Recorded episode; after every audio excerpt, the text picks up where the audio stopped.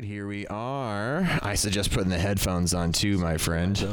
There we go. Make sure you can hear yourself. I hear. Nice and clean. I hear. And make sure you get that proximity effect proper with the microphone so we uh, sound super sexy for the people on the radios and on YouTube out there. I got Jerry Pesh hanging out in the building. Hello, hello. Pesh Effects Art. Gotta love that. This man is amazing. I've known him forever. Used to do lighting at uh, House of Blues when I was back there doing audio when I was a young alcoholic. Yep, yep. Fucking making a mess of my life. How you been, man? You had the beard and I didn't have the beard, so now we're flipped. So we just basically reversed it. That's right. I I'm, I got the clean shaven, you know, the uh, that baby face going on right now, man. That beard of yours is super impressive, man. I I'm fucking- like Gandalf level. That's pretty much what it's become at this point. that does definitely classify you as a wizard at this point. Pretty much. For sure, man. So I hear uh, I hear you're getting fucked over by the coronavirus just like the rest of us, man. Oh, man. So I mean, uh, look, here's the deal. We do like 35 shows a year around the country, and we like, you know, we pick our schedule. Sometimes as as as early as the moment we finish the show, we book the next year's show. So there's times where some of these shows, like we're paying for a show a year out, going, okay, here we go, we're gonna do this show, and we the first thing we noticed was was the problems going on. We were supposed to do Emerald City this weekend, um, and we were hearing a little bit of whispers through the, the grapevine that there might be some issues. And we were like, all right, well let's just let's just hope, let's just hope. And no matter what you know voice of reason I could bring to the table here about like it's just old people that wouldn't be at a Comic Con anyway that are you know getting sick in these homes and all this stuff. It just it just escalated and then it got out of control.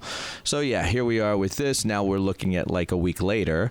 I'm home. Uh, that show's canceled. But now I'm not looking at. I have no shows right now until like maybe April, and it's just nuts. Yeah, dude. Me, te- me neither, man. I just lost. I, I thought I picked up some dates, and then they literally they just canceled right on the way over here to go talk to you, man. And it's just like, it's that time, man. You know. Thankfully, uh, you know, we do well sometimes. We can hoard some cash, and hopefully, we make it through it. And uh, it doesn't take forever to get back uh, to doing shows. Well, I mean, and, and that's the thing is when I made the transition, you know, when I, you know, because as you know, I was a lighting director for 20 years.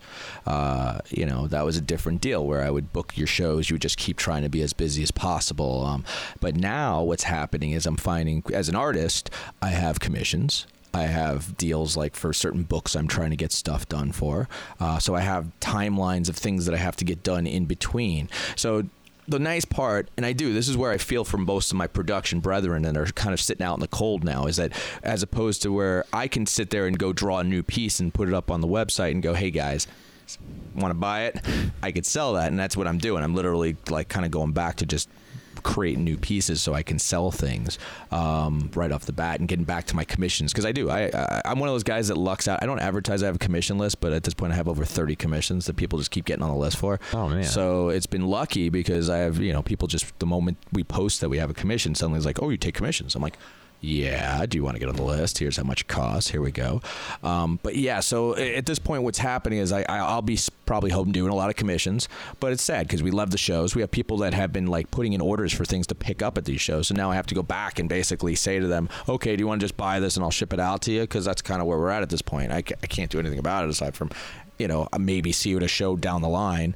Um, it's it's it's it's a little crazy, but again, like I said, I still feel for all you guys that you know are in the production of things because now what's happening is you got shows and concert canceling all over the place. Corporate events are dying. Anything international was the problem, but now it's just everything that's dropping. So Oh, yeah. it's kind of nuts. I, f- I really feel for you guys. Oh yeah, literally like everything's just canceling left and right, and they're just canceling into the known future. Yeah. And as far as uh, pretty much anybody that does the corporate industry like I do, uh, we, we're all unemployed at this point, you know. Yeah. So uh, I'm pretty sure I know a lot of my friends in the union are going to be going and looking for that unemployment check, and Yeah. uh, it's uh, it's really rough, you know. And uh, hopefully, you know, we stick together and we we can figure out some way to everybody to fucking make some money out there, you know. But it's uh, it's going to be rough for a second, that's for sure. And that's what I'm doing this for, you know. Yeah, And you're I- building a whole, you know, you're doing the whole this whole business. You're gonna build this off the ground. So Yeah, this goes wild, and then and then who knows? You won't even need the other stuff. Hopefully. Hopefully, you know, hopefully we get some marketing dollars or something going on over here. But you got to do something, you know. It's to, it's to take a risk and, and get out there and put yourself out there, and you know, hopefully something good happens from it. Oh, totally, totally. Yeah, it's been good, man. It's been real good. So you brought a book to uh, show us. I brought I brought a few things. I mean, uh, here's the deal. I mean, I I've been uh, just to give a little history about me. Uh, you know, you met me at House of Blues. Um, as a lighting director there, but I mean, I've always been uh, somewhat of a, I, I, I won't say artist. I, I try to draw. I try to do my own thing. I would say know. artist. Well, I guess technically, once you start getting paid, you're a professional artist. I guess that's, that's the reality. But but I I kind of always kept it as a hobby, and uh, you know, so it got to be a point where I would do, you know, I was drawing since I was five years old. So my style really kind of came to uh, you know a head uh, because I was only doing it in my free time. Uh, I have to thank the powers that be. Somebody gave me a he- heads up and said one day, says you got to go get an iPad, and I was like, for for production stuff, and I was like, oh, it's perfect. I'll use it for the shows. I'll use it for like my plots, so I can see stuff, you know, the whole things. And then I thought one day I was like, what can I draw on this thing? And I started doodling on it. I, I was using my finger at first. I didn't even have a stylus, you know. And then lo and behold, like here we are now going into various generations of, of iPad. You know, they finally came up with the pencil and the programs and all that stuff. But uh, back in the day, that was my that was my say. Oh well, I'll just draw. So I would sit at House of Blues when I was working at front of house and just draw. And then I'd have the guys like like uh, like uh, you know, like Phil would look over and be like, "You drew that?" I'm like, "Yeah, I drew that, man. That's that's what I do." You know. Um, there was a nice bartender at House of Blues, Heather. I'm sure you know her. Yeah. She uh, she had said to me at one point, she said, "Hey, you should sell your art at the, one of these First Fridays with me." And I was like, "Nobody's gonna buy my art." And she was like, "No, do you never know? Bring you know, bring some stuff. We'll make this happen." And so I went with her and she had one of those outdoor. It was one of those outdoor events. Uh, it wasn't First Friday. It was a. Uh, it was one of those. Uh, but it was in that vein. I forget what it was. It was uh, something like that, like on Streets. That was it. Streets Vegas or something Okay. like that. You know. And I brought some myself. And at the time, I was mostly doing like pin-uppy stuff because I wasn't really personally. I was afraid to do like fan art because everyone would be like, "Oh, you'll get in trouble if you draw like." You know, characters and stuff. They'll come after you, and I was like, okay, well, I'll just do pin-up stuff and have yeah, you get away with it from like parody law and stuff like that, right? There is no laws. It's it, you know what I mean. Here's the they don't really have a leg to stand on. Here's huh? the deal: they can come after you at any point. They can come after you for anything. Yeah. If they don't like they don't like the cut of your jib, they could shut you down. the The best thing I've noticed at this point, having been selling my art now, is that I am just doing my best to be a nice free advertising for them. The amount of money I make as an artist. And I do okay. Uh, is nothing compared to the amount of aggravation it would take them to come take me away from doing what I'm doing. And if you times me by a million me's, because that's the deal, you get all these artists all over the comic cons and all the shows and all the industries. You know, it's it's it's basically come down to that point. Now here we are. I basically am now getting published in books for art books for different things. So here's something I brought. This is actually Netflix. I did a Stranger Things book, and I'm actually now published with Netflix. Really? Oh yeah, this is this is you can see right on the top there, Netflix. That is This amazing. is their this is their book through Printed in Blood, which is a, a company that I, I started doing some stuff through. That they we they had hun- hundreds of artists that basically like you know uh, submitted their art, and they picked some of them to basically be uh, you know to be put in the book. And so I was like, all right, so I'll show you my piece. And they actually took my piece. They took a uh, my uh, little blurb I wrote about my my connection to Stranger Things because I do. I enjoy it. I, I like the show. Oh, it's a great show. It's a great show. Um, but I don't know if you could see. yeah, you can put it right in this camera right here in the front. There we go. Does that does that work? Uh, let's see. I don't know if it's. How's that? There you go. That's a little bit better. So that's that's my piece, and it's basically my rendition of kind of like the monsters playing like Dungeons and Dragons with the kids as like little miniatures and that whole thing, you know, and the upside down, you know, kind of thing. And I had a lot of fun with it. But I mean, that's that's the first book that I've become published in.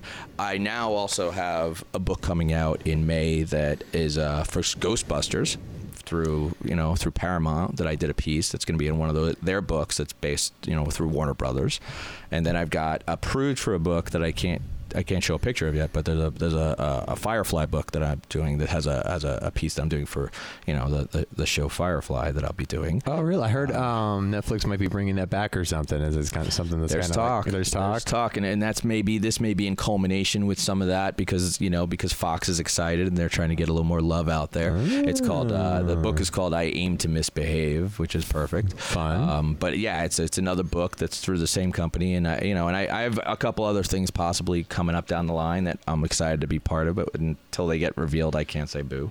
But you know, but it's fun. You know, it's one of those things. And honestly, it doesn't necessarily. I mean, don't get me wrong. I I don't make like uh, no one. I don't have like the Netflix people chasing me down to make tons of money off of that. But when people ask if I have something through Stranger Things and I show them this, they get excited, and there you go. I uh, but you know, I've got like a lot of pieces for all different forms of different fan cultures and pop cultures and, and, even even rock and roll stuff that I've done and you know just a little bit of everything. And so you know at this point, so when I bring this, it's like this is just a pr- nice example of you know what I do. You know here I actually even brought I, here's like one of my medals so you can see kind of like the idea of my art. Oh, the metal ones are great. You know. I love the metal ones.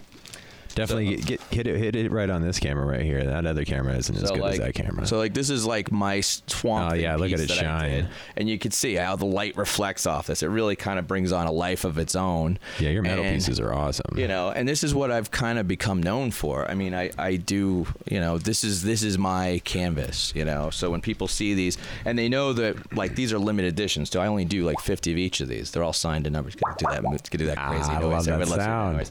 But yeah, so like I stumbled across this. It was this was like just a whole. This was you know if, if someone said to said Jerry like if Jerry bumped into me like 20 years ago and said you're gonna do this, I'd be like you're crazy. It doesn't makes no sense. None of this on metal? What? You know and that's and that was it. I, I had none of this. I had no idea this was even going to happen.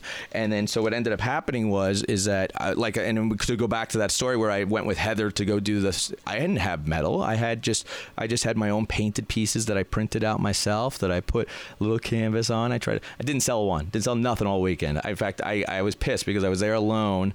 Uh, it was so weird because it was like they actually gave me my own booth. They were so undersold on booths or whatever so they gave me my own booth. So i'm there alone by myself with like a dozen pieces that were totally inappropriate for like families because they're all like pin-up stuff and I'm at a family fair thing.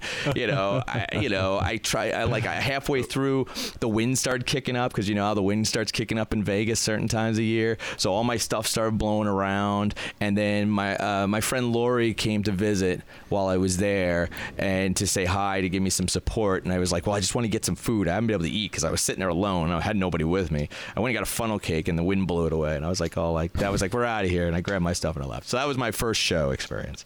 Did not go so well. Uh, but uh, they never do. But yeah, so from then I kind of just started thinking, well, wait a minute, why don't I just start doing comic cons? Because that's kind of my. I love comic books. I used to go to San Diego as a, you know, as a pro from being in the, you know, from the makeup industry and as a, and as a, as, as just being in the in, entertainment industry. I would go to get a pro badge and I would go to uh, San Diego for years as a guest and just go and enjoy the show and buy stuff, you know.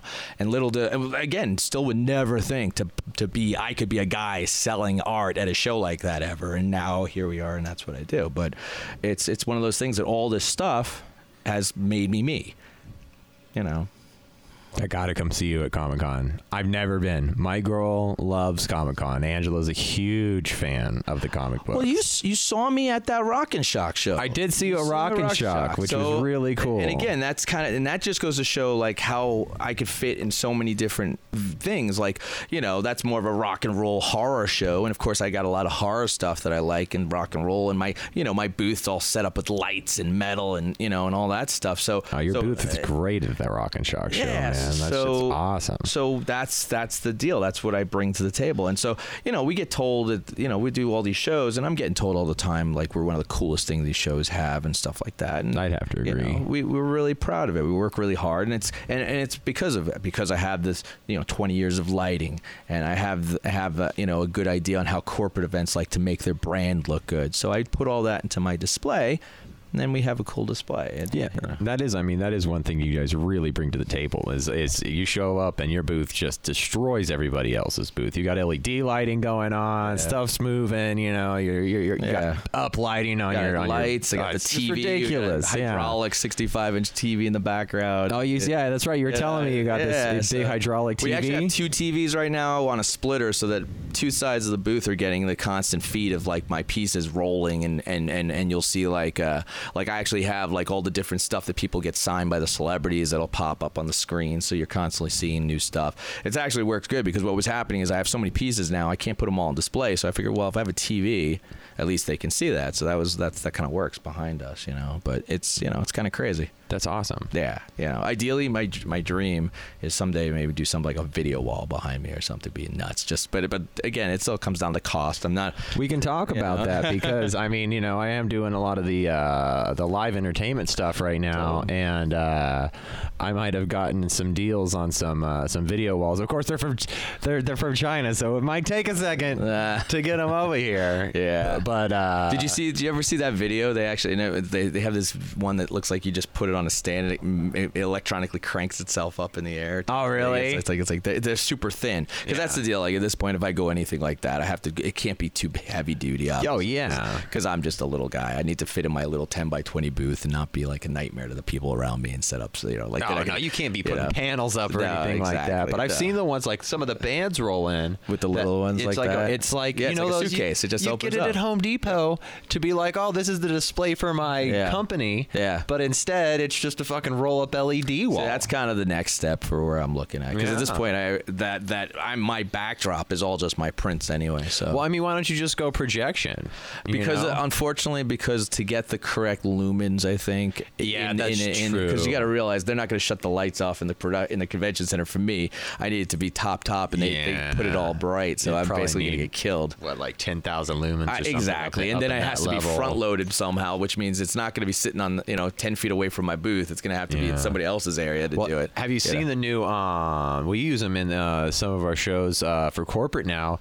It's this small projector that has this this mirror system that reflects it backwards, and so it puts it on an angle, and so it's literally it's. It, So that's kinda You're cool. talking like uh, the fucking projector's like maybe this far away from the screen, and Ah. then here's your projector, and it just flicks it right back. up. Wow, no, I did not. That's some cool stuff. It's really impressive technology, and the guys were like, "Oh, we've been doing this forever." I was like, "I mean, I've been doing this for a long time. I'm, I just, I just started No, that's- seeing I've never heard of that either. That's that's pretty neat. And again, it's it all comes down, you know, eh, you know, I like to try and bring you know kind of cool stuff to the show to get people excited.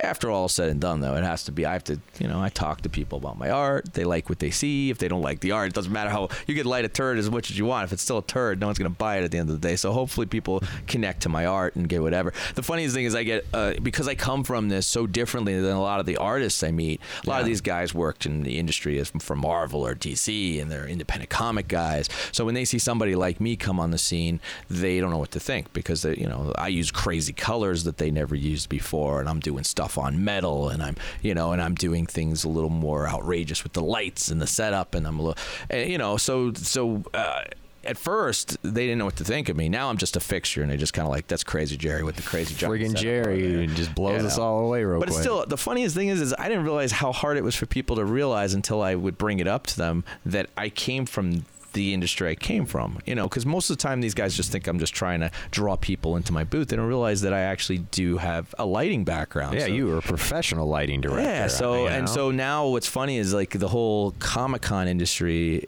You'll see people putting lights on their setups now more and more, and they don't know what they're doing with it. So they have these weird lights lighting their stuff. I laugh because we look at stuff and I'm like, the colors are garish. Why are you doing that to your stuff? Or people making their art look worse because of the lights? They're putting like blue light on a warm tone stuff. I like, and I get I get all nervous. Like I look, you know, and then they just look at me and they just say, "Oh, Jerry, with this crazy popping lights," and I'm like, you don't realize I'm using like that light because my color tones are all that primary, so they pop the. Co- they don't realize that, so they just look at me like I'm just crazy and that, that they could do it too, and they just don't realize I'm like, Jerry, whatever. yeah, you can plug some lights in, but it's like, yeah, that's not going to look the same. You know, the color palette that you're familiar with, and, Yeah. and you're used to, you know, doing everything properly to fucking, you know, you know, give there's it the right. there's a lot of it directors out there too, and I'm sure like Martin Scorsese or somebody like that looks at them and goes, "Yeah, good luck, kid." You know, that Oh, yeah. of, yeah, good, good luck. Oh, lighting's everything. I mean, d- doing this, what I've I'm done sure here, had a lot of- to get to these four cameras Yeah, and the lights, yeah. to, it, to get even close, it was a friggin' nightmare, man. I mean, talking bet. hours. I bet. Uh, and uh, yeah, lighting's so important, man. And if you're just you, people underestimate how much time it takes to light some stuff up. you know and that's and then again that's all that kind of stuff we you know and again i I get people all day long as like, you know, how do I take this home with me? They like to see this, you know. And now, luckily, the nicest part is the technology is getting to the point where people could go to Amazon and buy stuff for themselves, so they could set it up in their houses.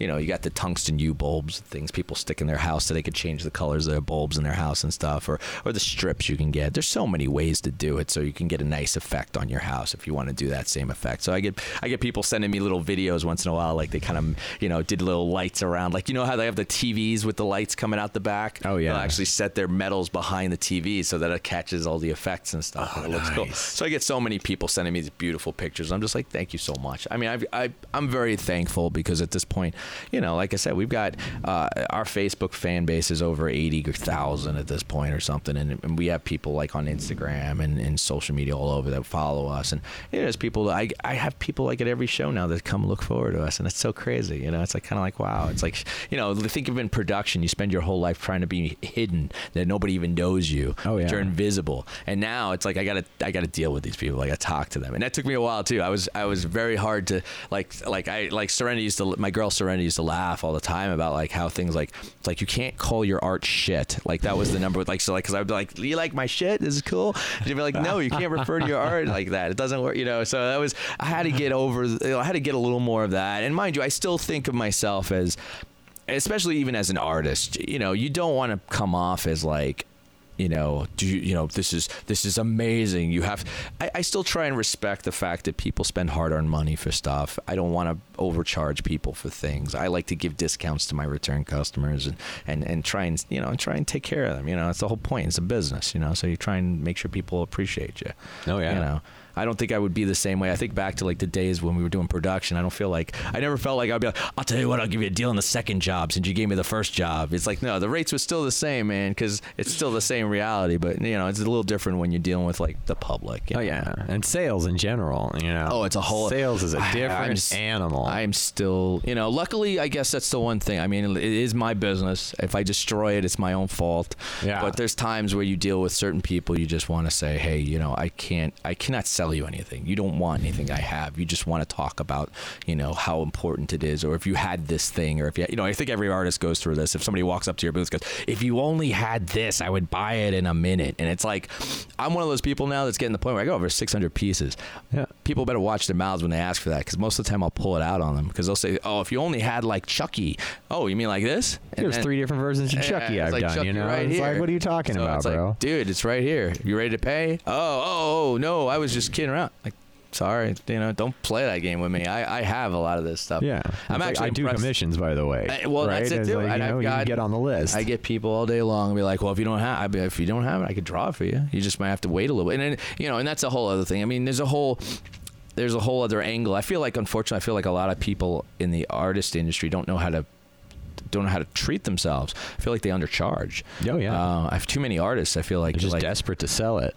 uh, there's that, I guess, maybe, and I just feel like there's that whole thing that they just don't know their own worth. I mean, it's like, Yeah. I, I, I sell limited edition pieces all day long, you know. And again, when I started, I, there was a point of me thinking, well, uh, is anyone going to pay like the price I want for this? I don't even know.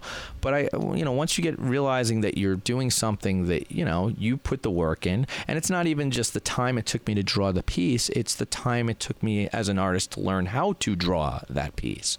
So that's where you have to get into that mindset. I feel. I feel a lot of guys don't. I feel like, and even, and I'll be honest with you, even in production, I feel like there was problems with that. I feel like too many guys that were that were stagehands or production people that were lighting directors that would be like undercut other guys just to get the job, and it's like Oh yeah. that's not good. You you do realize that you know when I say I wouldn't get out of bed for X amount of dollars, it wasn't because I was trying to be a, a blowhard. I was protecting the industry of saying this is what it's worth to do what I do. Yeah, I'm protecting you, bro. It's like I'm making sure you get the same money I get, and if, if we all go together and say, no, man, this is this is five hundred or six hundred ah, dollars Got to stick together to do this job, and we all say it, they they, they, have gotta, to pay it. They have to pay it. Is it? What are you gonna do? You're gonna not get someone to do it? Yeah. No, you're gonna pay always it. too many. And you know, and again, so like I'd be next to like I'll sit at shows next to guys that are drawing like you know hand drawn full comic you know sketches that you know somebody should sell at least a couple you know fifty to hundred bucks for, and they're giving away for like twenty bucks, and I'm like. Jeez. And, but and that's the sad thing is I'd look over and be like, dude, you're undercharging. What are you doing to yourself? And they'd be like, well, you know, you charge so much, but it's like, but it's that's the difference. I charge so much because I'm worth it. Yeah. If you're not worth it, that's fine. If you feel like you don't deserve it, that's fine. But there's a there's a you spending hours on stuff. I mean, I, I don't even draw at shows. There's guys that do that whole end of things. I can't do that. I can't. I don't like sitting under pressure and having somebody watching me as I draw a picture. I, I can't do that You're there to sell anyways, Yeah. man. I- well, we're too busy to. We're too busy. I look at guys that are sitting there with their head and they're they're drawing, and I'm, I'm like, I got I'm got selling. Me and my girl are working nonstop most of the time at these shows, talking and selling. So it's it's a you know it's a hustle as itself, but because you got to keep going. I, and, and but there's so many. I've learned so many weird little things that you just don't even think about as an as a as a as a selling selling person or a, or as a you know because it's just a way of getting to know people, talking to them, and things like that. It's just weird, you know. Oh yeah, man. You know, you got to be on at those things, though, man. People will walk right freaking by you at those booths, and I've I've been in the position where you're sitting there trying to like get people's attention. Anybody, hey, yeah. Oh, yeah. I, am like here all day long, man. I just want to sell one thing, please, you know. And it's just like people ignore you. They'll blindside right through you, and uh, you ain't know, out there hustling. I, I feel like it's gotten to the point that we kind of had a you know you, you, you almost got to be afraid not afraid to like be ignored Yeah, because what happens is is that like I get people all day long they think that like when I'm at the show if I don't sell something to them they don't realize that I got 30 more shows that year that I'm going to go sell this thing to so if they you know I'll get people trying to you know cut me down in prices and things and I'll be like no dude it doesn't matter if you're not Yeah. buying it the guy next week's going to buy and especially with my limited edition stuff I explain all day long. Like there's times I'll say, like, there's only ten of these left in existence. It'll never be more than fifty Yeah. of these in the world. I only do fifty of each of my limited edition metal and prints. that's smart, by the way. you know what? Again, it's something that I started doing because I'm a collector. I collect comic books, I collect statues, I collect things, and when I think about it as an art, as as a collector, I want it to be unique. Oh, yeah. So to my my mind, I was like, all right, well, I'm going to do it this way, and that's the way I'm going to do. it. Now, the funniest thing is that again, a lot of artists I that I do shows with don't think of that stuff, or because now you know, just because I do art on metal, now the metal's taken off. Like there's like 20 to 30 other people that sell art on metal at the shows that I do. Oh, really? Now they don't do it like I do. Their art's obviously not the same. Everyone's art is different. Not everyone does the same quality, the same contrast. Even the company I work through doesn't do all the metal. There's other metal companies out there doing their own brand of metal art, and. Uh, my guy does such a good job. He's he's the number. He's the one who started it with. You know, like I actually invested in his company so he could do the big metals with me and type things. And we've been together forever. Um, but uh, it's one of those things where I feel like too many artists are afraid if they limit something, if they have something good, that they'll actually never be able to sell something else again. You get what I'm saying? Like, like I've, Yeah. I've actually talked to a couple artists that have had some really like popular pieces, and they're like, "Well, I'm afraid I've that was my one hit wonder, and if I stop selling that piece, I'll never sell another one." Now, me, I always look at it like this: I sell one, I draw it, it goes down, I could draw another one. It's not the end of the world. If somebody likes that piece, I could do another one. And that, like, I'm on Yeah. like three toothless pieces because people love How to Train Your Dragon. I'm on, you know, you know, multiple Star Wars pieces. Like every time something retires, I at least know what was popular, and I could go, all right, well, if I need to draw another version of that, I could go back to that. Like Boba Fett, like everyone loves freaking Boba Fett. Who doesn't love Boba Fett? And I'm like, I've got like six Boba Fett pieces that have all retired one after the next. I like they keep going, and I just every time I do one, someone's like, "Is this one going to be retired?" And I'm like, "Yep, there it is. There's another one's gone." The nice thing I did, and this was kind of my the one thing I did that that that uh that we do is like when I retire my pieces. I, I sell them on my comic size medals. Uh, I think I got one of those here actually. I'll show you. Nice, nice, nice, nice. I brought a little bit of everything. I was like show and tell. Ah. So this is example. This is my Deadpool piece. This has been retired for quite a while, but here's Oh, look at that, Deb. That's nice. Yeah. So, and again, when I did this piece, this was before the movie came out. Even I did this piece because I, I was a comic book fan. I wanted to do a cool Deadpool piece. So I did this piece, and uh, of course, all 50 of the large sold out. So we sell it on a comic size. So that's why I do it this way. It Was like, you know, it's not limited. They're open ended because the whole point of it was when I did these, I was like, I felt bad that people would miss out on the cool metals. So I was like, well, how do I do this without like pissing off my collectors? So I was like, all right, I'll do I'll do comic size metals. And at the time, I think I had maybe like a couple of these, you know. Yeah. Now I think about 200 of my pieces are on the the comic size. The comic size is great because people have to split. My Angela has this whole set of shelves Yeah, so that yeah. it's just it's all comics. Oh yeah, no, totally. Yeah, it's perfect size and the all that. exact size. So it's like that can go right in the middle of it, you know. and it's- It's, like, amazing. So there's so so we're as a business, I think we were smart about how to do it for ourselves and what works for us, and not, not necessarily everything's going to work for everybody. Yeah. that works for me.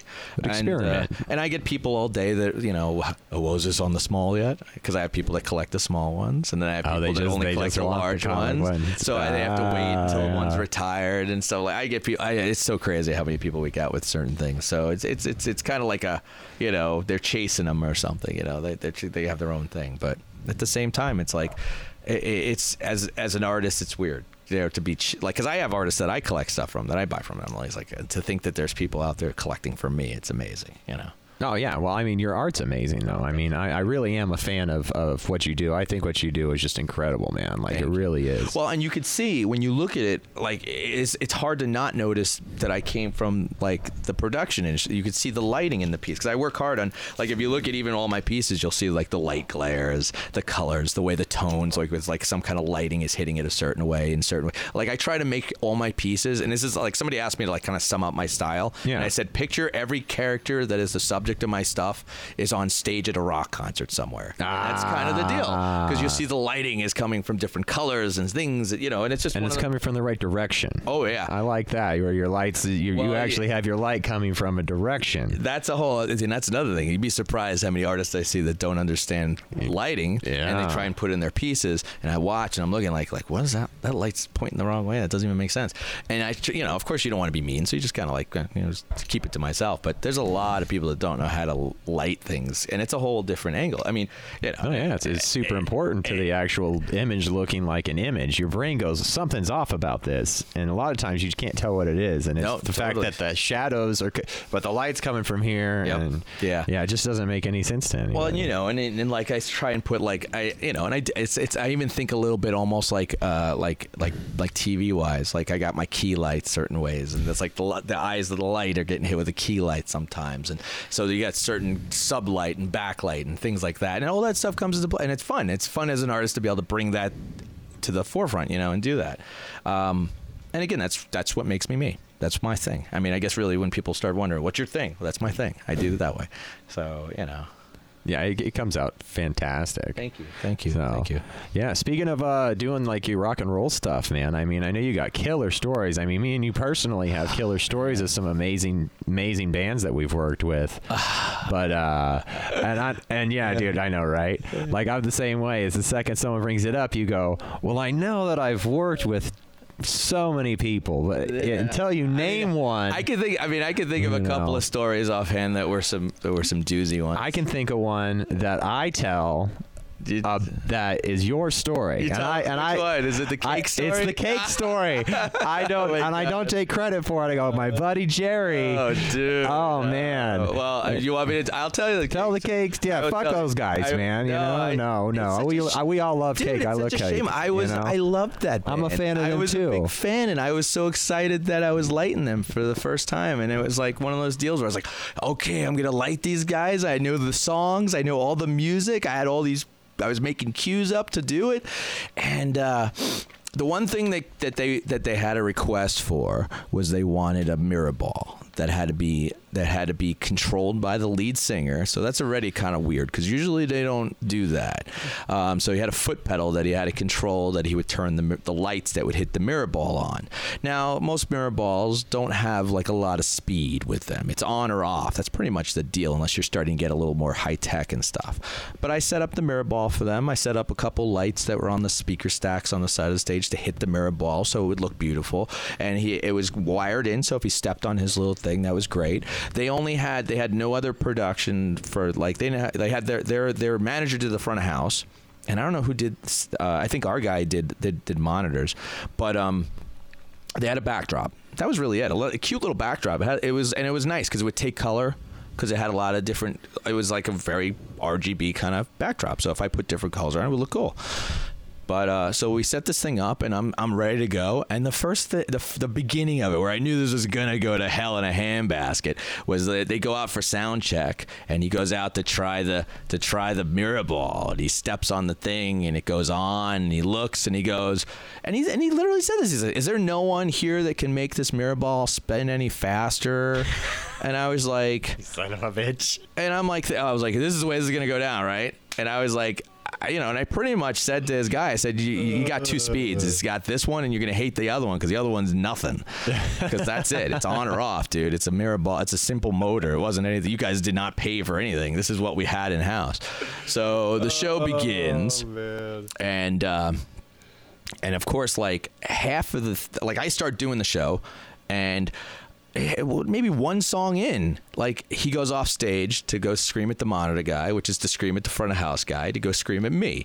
And he basically says something like it's too bright on stage. You can't do too much no movement no movement at all. Just just do you know static looks. And i was like all right cool deal. No that's all right. And i had like lekos pointed at all the band members you know because that's usually what you do. You have a key on each guy and then you use the different colors to you know sculpt the rest of the stage. And i had some light on the backdrop to make it look cool. And you know if it was you know my theory was if, if the show was cool is if the songs are good i might have a little movement going because that's what i like to do but honestly that's what i do. That's when you you know if you don't if you have eh, most shows if you like most bands if you have a certain view you want for a for a lighting guy you bring your own guy. You don't expect the guy who's you know running the house to be like oh well, you're gonna know exactly what i want. You know it doesn't work that way. So anyway so uh so the show's beginning, and of course, you know, the, the audience doesn't really notice. They just they, they don't know what he's doing, so it, they, it just goes on. So the, the guy tells me, he says, "Look, they want it darker. It's too bright on stage." I'm like, "All right, fine. I'll start lowering it. Start lowering it."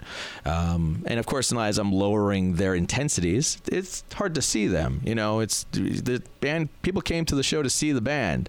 It's getting harder to see the band, and I think I was not, your, not this fucking disco ball, and, right? and, and literally what he would do is he would kick the mirror ball on everyone every song he would just kick the mirror ball on you know whatever his heart consent and that was great but Yeah. i was like whatever that's if that's his love that's what he wants great but lo and behold he just starts like after like a couple songs in and after the the the, the, the front house guy was like you're gonna do this isn't about you. He the, the, the front of house the, the, the production manager guy just said this isn't about you. It's about them. You do whatever he says. And i was just like i'm just trying my best to make the show look cool dude. I'm like you have nothing on at this point. There's like no light on. You want to just sit in the dark? That's cool. He's like you do what he wants no matter what he says. So finally here we are about four songs in and he gets on the the guy at the the lead singer at the end of the song says, "I guess I can't get along with any of these lighting guys and any of these houses here. Can we just have no lights?" of which I just was like, "Sure." And I just kill all the friggin' lights on the stage, of which the only thing on is the mirror ball and the Lekos for the mirror ball. Of which the guy next to me, the front of house guy, who's their band manager, realized he just, you know, sucked it in basically because he just made you know he just pretty much made his own problem. And i just said i did what i want. And i just i, I literally shoved i shut everything off. I stood back and with my arms folded because i wasn't going to leave. And i just stood there and watched. And basically they were in the dark. They were totally in the dark except for a mirror ball spinning mirror ball lights around the whole room there for the next i don't know hour hour and a half. Um, and then finally the produ- the front of house production guy comes over to me because he now realizes what he's done and says, "Look, I'm sorry for being abrupt with you, but can you put a little light on the drummer because he has no light on him?" And I was like, "Oh, you want light now?" Oh, okay. So I was like, you know what? I'm a, I'm a gracious guy, and I brought the the light on the drummer up like ten percent, which looked like this ghosting drummer, and the rest of them in the dark with a mirror ball just spinning for the whole show, and that was the way the show went down. The whole show. Um, at the end of the show, the funniest thing is, is like the production manager guy looked at me and was like, "We always have problems with the lighting guys. I'm really sorry for being a problem." I was like, "You know what that means? That means you need to get your own lighting guy because I can't read this guy's mind, and if he's a jerk, that's on him." I did my best to give you guys a good show. oh yeah. As far as I'm concerned, he's an asshole. He just lost a fan because I was actually a fan of the band, and you're stupid for that basically doing that. Of which I basically walked on stage and, and like Brian Brian Thomas, the production manager, was still there, and he was like, Yeah. he came right up to me. He's like, "Have a have a hard day, huh?" He's like, "Mate, "Do you need a drink?" I was like, "I was like, I don't I don't drink, but I don't care. It doesn't matter to me. It's just a shame that this had to go this way, you know." It was kind of one of those deals. But yeah, I mean, and that's the way it was. It was some shows you never say two words to the, the people and you do a show best you can and they move on. Mm-hmm. Some shows, you know, as you know, they bring their own lighty guy and I'm not I'm out of the equation. I just set it up and do my thing. Which is great. And, and in some shows I did whatever the hell I wanted and if they liked you know, like David Lee Roth came and hugged me after his show because Oh, yeah. basically I did an 80s rock show for him and he was so busy going I'm sure he was dealing with other lighting people in other venues that didn't know anything about like Van Halen or any of that stuff. All these young kids that are getting paid minimum wage to work at House of Blues or something like that. So they probably lighten him like he was like a you know like a Nine Inch Nails concert or something like that. And you know and he was like no this was perfect the pinks and the blue. And it was like he was like it's the greatest show I've seen. David Lee Roth, And man. that guy's go. amazing. So there you go. So that's the way my life was in that. And so trust me, and that's the other thing that's funny having going from that into this, where it's like I get a lot of people don't realize that I actually loved what I did. I enjoyed being a lighting director. I never had a problem with it. I did this, I did you know, did corporate event stuff, but you know, it was a fun gig. I like this because this is more me. This is my thing. I get to do it my way. You know, it's the beautiful thing of doing it that way. But it's all put together. It all connects. You know? yeah. Like even I know you were asking at one point before we, we were doing this about makeup effects because I did a little bit of makeup effects. I am very interested in the makeup effects. know- Actually, I'm starting to do a lot of uh, green screen work and movies and Gotcha. TV show shit. It's going to be a lot of fun. I uh, you know, and again, uh, th- if you if if someone was to ask a if someone was to ask a young Jerry like at like 10 or 12 like what he'd be doing, Jerry would be like I'd be making monsters for Hollywood. That was Jerry. That was that was me. Adjusting camera angles over here. Sorry Oh, about cool, that, Jerry. You know what I mean? It's a tech, you know, tech Trying to make my shots look a little bit better. No, you're good. Do your thing, man. Do what you got to do. I know I'm, I'm, I'm, I'm emotionable. I move a lot. so- Right. No, uh, you're also my guinea pig, right? This is uh, this is kind of like a maiden voyage for me over here. So sorry for interview. So so your makeup effects, man. I am. Yeah. I'm very interested in your makeup effects. Well, like for me, I started as a young kid. I was I was looking to mess around with that stuff, and it was easy because that was that to me was something when like I I got books uh, like of Dick Smith. Tom Savini, um, you know, uh, all these different makeup books, and I was like, "This is cool. I could do my own stuff." And they had things that were like how to take, you know, everything from like taking like, you know, coffee stained napkins and gluing it on your face and make it look like a zombie type thing, to like, you know, making your own blood and dealing with all the different old school stuff, and then going into like the newer stuff like prosthetics and things like that. I um. I knew I was going to do this somehow. I, you know, it was just kind of one of those things. And I used to like take my brother and I'd make him all up in different makeups and things. And I would do weird shit like, you know, take pictures of him, like make it look like a snake was burrowing out of his cheek and, you know, uh, stuff like that. But then, so when I graduated, my folks were very big on saying I had to get an education. So that's where I went and did lighting for a degree. I went to, I got a lighting degree in uh, Ithaca College. Oh, really? Yeah, yeah. No, I did the whole thing, and it was fun. I met a lot of great people, and uh, you know, I it was more theater than rock and roll, obviously. And That's that's, me- that's funny to me whenever your parents are like, "You got to go get a real job," and you're like, "I'm gonna go be a lighting director." Well, and, and, well, and at the time, and that's most the- people, it's like the that's, a ridiculous job to go try to get. It did, and they gave me a, they gave me scholarships. They they took care. Like I actually did well because I had been working in theater for years. When Yeah. I was you know, but I always wanted to do the makeup effects thing. So even in there was no real classes for that in college. You really couldn't do like you know. But I actually I mean- I think mean, I think in my senior year I laughed because they had let you do like your own creative study thing, and I made one up for makeup effects.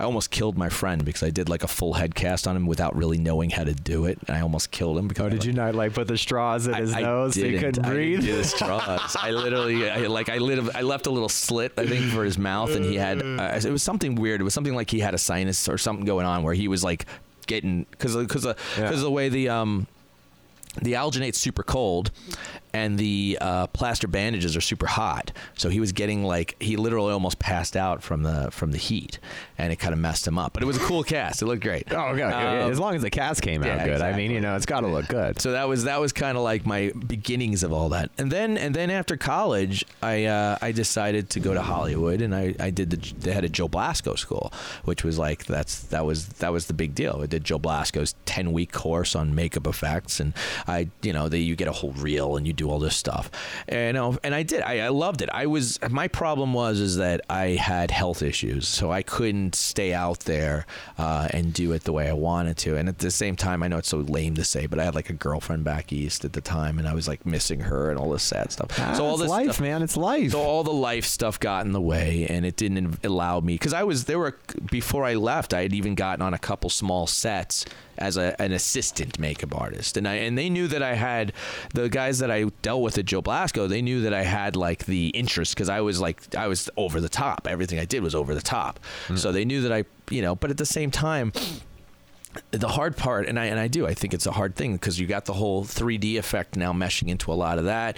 Uh, the film industry, it wasn't a lot of money to me making doing as of that. So it was like it was, it would have been one of those deals where the kind of money, even as a production guy, you make is Yeah. not the same you make as a makeup effects artist. Because I did a lot of independent films in New York when I went back home, and uh, and I never got, I got nothing. I would get paid like a kit fee, and it was like a hundred bucks for a week for weeks of work, going into Manhattan and spending money and product and you know, and you try to do the right thing, but you're like, you know, how am I supposed to argue I'm worth more because I'm just a newbie at this stuff, and you know, those kind of things. Oh yeah, man! Um, I remember trying to come up in in audio world, man. It was a mess. So, so that's kind of one of those deals. I think I, I, I'd like to say I loved it all because again, it taught me as an artist. It taught me about how skin texture works, how tones work, how how certain colors look good together on skin tones and and don't look good together, and things. You know, all these different things, which is kind of funny because all this stuff I feel was kind of prepping me to be uh, a, the artist I am now. Yeah. It's just a different way. Um, so, uh, but I do. I always love makeup. I'll never like like, and I'll t- I got to meet Tom Savini once upon a time at one of the co- at a horror show that I did. Oh, So that was that was badass cool because there's somewhere there's a uh, somewhere on my page is like a picture of me with uh I, I told him just I said dude you're like one of my one of my big all time favorite like guys in the industry. Uh, give me a pick anything, and he bought he he took one of my Beetlejuice pieces, and I was like, ah, please, thank you, that's so cool. And I and then and the, the thing that meant more to me about what a class act he is because there's people some people that love him some people that say he could be a pain in the ass as Yeah. i thought he was nothing but nice is that he came up to me in another show remembered me and asked was this a good show to do so he could maybe do it in the future too so i thought that was the coolest thing in the world Oh, that's well, awesome. such a nice little memory thing Right. for, uh, to say so. He can he, he considered you a, a human being instead of just like something Well, that was in his Another reality artist, for you a know. moment. Yeah, no. Well, that's Yeah, and there's I, a difference between well, and I will how say, people are treated by celebrities. Well, that's a whole other thing too. I mean, let's be honest. I mean, in production, we deal with a lot of celebrities. Oh, yeah. we deal with people and different. So that was something that's another thing. Like I deal even like the in the in at the shows selling my art. There's times where a lot of the people will be like, "Oh my God, Jason Momoa is here. Somebody's here." It's like I don't care. He's just a guy, and if somebody wants to hmm. buy my art to go get signed by him, that's cool. But that is not. I'm not. I'm not ogling him or, or you know the guys that Yeah, the guys that I get excited about are people that you go like what? Like I get more excited about this meeting like a Tom Savini than caring about like you know than than Jason Momoa. And again I've had Jason Momoa come up to my booth and be like you know he's towering over me and we both be like I'd be like hey how's it going dude? You know?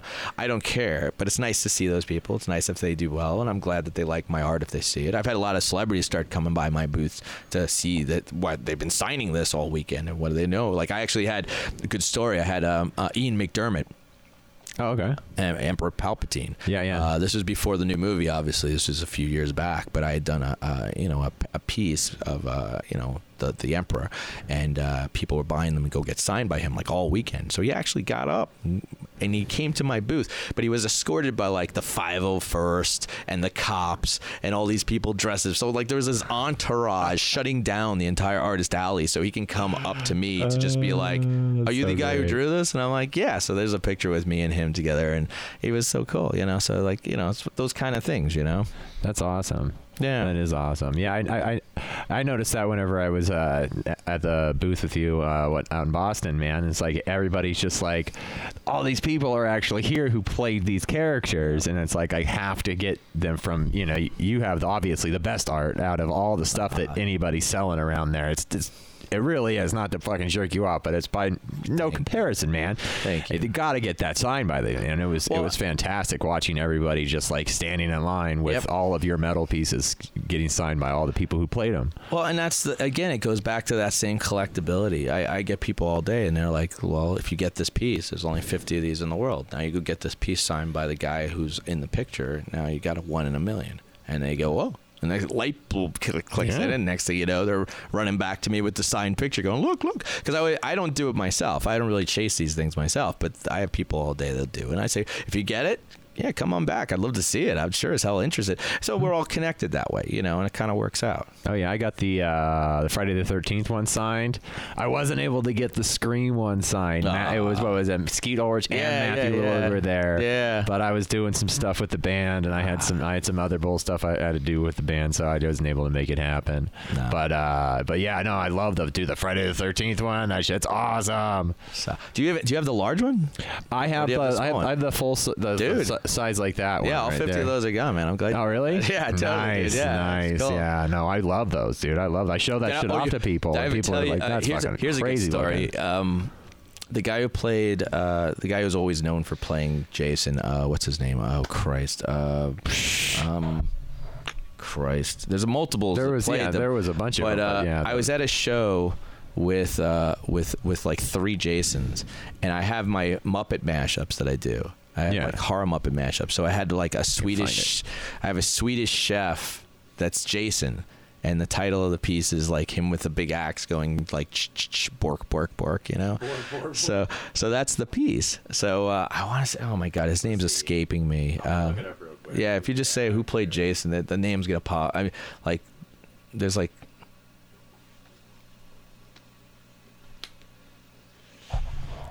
You got it right here. Uh, Kane Hodder. Kane Hodder's the main one. He was the main Yeah. guy, and then there was another guy that's uh uh oh Christ, he was the guy who played. C.J. Graham. no, it wasn't Uh, him. Richard Brooker. No, um, Warrington Gillette. no, Ari Lehman. No. Ken Kirzinger. no, Uh, damn, so hell of people play Jason. Was it? Steve Dash. no, Ted White. no.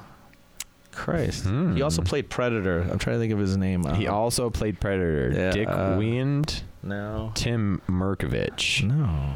Let's see who played the Predator. Let's look it up. I didn't realize that many different people Yeah, played Jason like, Voorhees. And, but and you know, Let's see here. I think he might have played Jason with the Jason Freddy one or something like that. So that's Oh, okay. Might have been that, which is kind of its own little shit. But I, I, I, can't, I can't remember the name. He's a tall, bald guy. He's a really nice guy, though. You see him at everything. He also did. Uh, he also. Uh, Christ, what's his name? I feel so bad because he's like in my. F- I could probably. You know what? I actually have. Let me see. Kevin Peter Hall. No, it's not even him. Uh, let me. I'm so sorry. Let me look this up here for a second. I That's it. all right. That's all right, man. You know, it's podcast is what happens on it. Sometimes we get on a sidetrack here. I have. I have like in my folder of all these different guys too. So I actually have a picture with with him in there. So I should be able to see it quick. So it's TV folder, uh, celebrities with title. There we go. Okay. Uh, let's see. No. Derek Mears, Richard. Derek Brooks. Mears. That's It was Derek Mears. So it was Derek Mears and Kane Hodder. Oh, that the was the show. that was the guy I met at. Uh, he was at Rock and Shock. Yeah, wasn't yeah, he? yeah. Uh, His face So- looks familiar. I think he's the one who signed my. Look here. I'll show you. He's the one who signed my Friday the 13th one. Tom Oh, look at that. Is that cool? Tom Savini's amazing, man. He's such a good guy. Anyway, so anyway, um, so Such great there, special and I- effects and I, he used to and do. I figured what I was, what I would do is I don't really chase for celebrity signatures and shit. Yeah. But what I did with my horror Muppet mashups that I like to do, I basically thought it was hilarious to get those signed by the celebrities. So I actually have like, you know, my my House of a Thousand Wakas, Fozzie is signed by uh, what's his face that died, uh, the, um, the guy, uh, the guy who played Captain Spaulding. Um, Oh, Christ, yeah, what I'm really? talking about. So I actually got one signed by him, which is hilarious, and that's like one of my prizes I hold on to. But what- so I Oh brought it up. no, Captain Spaulding. Yeah, Sid Haig. Sid Haig, exactly. Yeah. So I actually brought the the Muppet one to to the guys for you know you got you got the. Kane Hodder and you got Derek Mears together, and I was like, "Look, I'd like you to sign my my Muppet mashup." And Kane Hodder didn't get it. He was like, "What is it? I don't get this." I was like, he's, like, "He's like, Jason is in Swedish." I'm like, and I was just, and Derek was like, "It's a fucking Muppet. What are you talking about?" Yeah, I mean, he's like the on. Muppets. He's like, "Do you It's know who joke, Swedish man. Chef is? It's a mashup." And he was like, "He's like, uh, okay." He- like you could tell Yeah. it just. whoop. I was just like looking at the two of them. I don't know. to like, why is this funny? I was like, I don't this. get it. I don't care. You know, yes, that's Kane Hodder for you. But I was like, that was hilarious. That's funny, man. I actually had uh, Roddy McDowell, uh, not Roddy McDowell. Um, shit. Uh, who's the guy from uh, um, Clockwork Orange? Uh, Ooh, It's Mc- Malcolm McDowell. Malcolm McDowell. Okay. I actually have an Oscar, the Grouch mashup with with the Clockwork. It's called the Clockwork Oscar piece I did. Oh, really? And I actually met him, and I was like, I wanted to get one signed, and it was hilarious because like he's sitting there, you know, all seriously signing things at the show, and uh, I I push it on the table, and I was like, I got one for you. Long, I'll give it to you, obviously, if you sign one for me. and, and he wouldn't even say a word. He kind of just put it to the. He looked at it, you could tell he looked at it and he put it to the side and then signed mine and just gave it to me and like kind of motioned me away. He's like. I don't know if I like this or not, but I- uh, yeah, someone will like I'll, I'll figure this out later. Yeah, it was You know, hilarious. I was like, here's all that's signature." cool. At least I got my way on that one. So Oh, that's fucking great right there, man. apparently, uh, what's her face from The Exorcist? Um, what's the name of her? What's her name? Uh, Ellen. Uh, the, the, the little girl from The Exorcist that's Right. like grown up now. Um, she is uh, she does not she does not like a lot of things of her likeness, and she gets very particular. Linda Blair. Linda Blair. And Shit. so, yeah. so for the longest time, I've had people like grab those mupp. I have a Muppet like like that's like a, a Muppet Oh. doing the spitting pea soup thing and all that stuff, and they bring it to her to get signed, and she kind of like kind of like signs it like oh, she should spit on it or something like it's that. And she's like, I spit on your She- fucking mother's like, brain. I know it's just funny. So so that's so Fuck again that's, that's the beautiful thing is like that's that's what I've contributed is I have all these horror Muppet mashups I've done that are my own little sick children I've done it. So it's kind of funny. Right. I mean, how do you? I mean, if you're the Exorcist chick, you have the best signatures in the world, don't you? You just get to write fucking all the horrible shit coming out of your fucking I get, mouth. you know what I think? I hate to say it, but I think she doesn't want to be known only for that, and unfortunately, that's all she's kind of known for. And I think it kind of, I, yeah, I think well, I mean, you you're got to do other pigeonholed.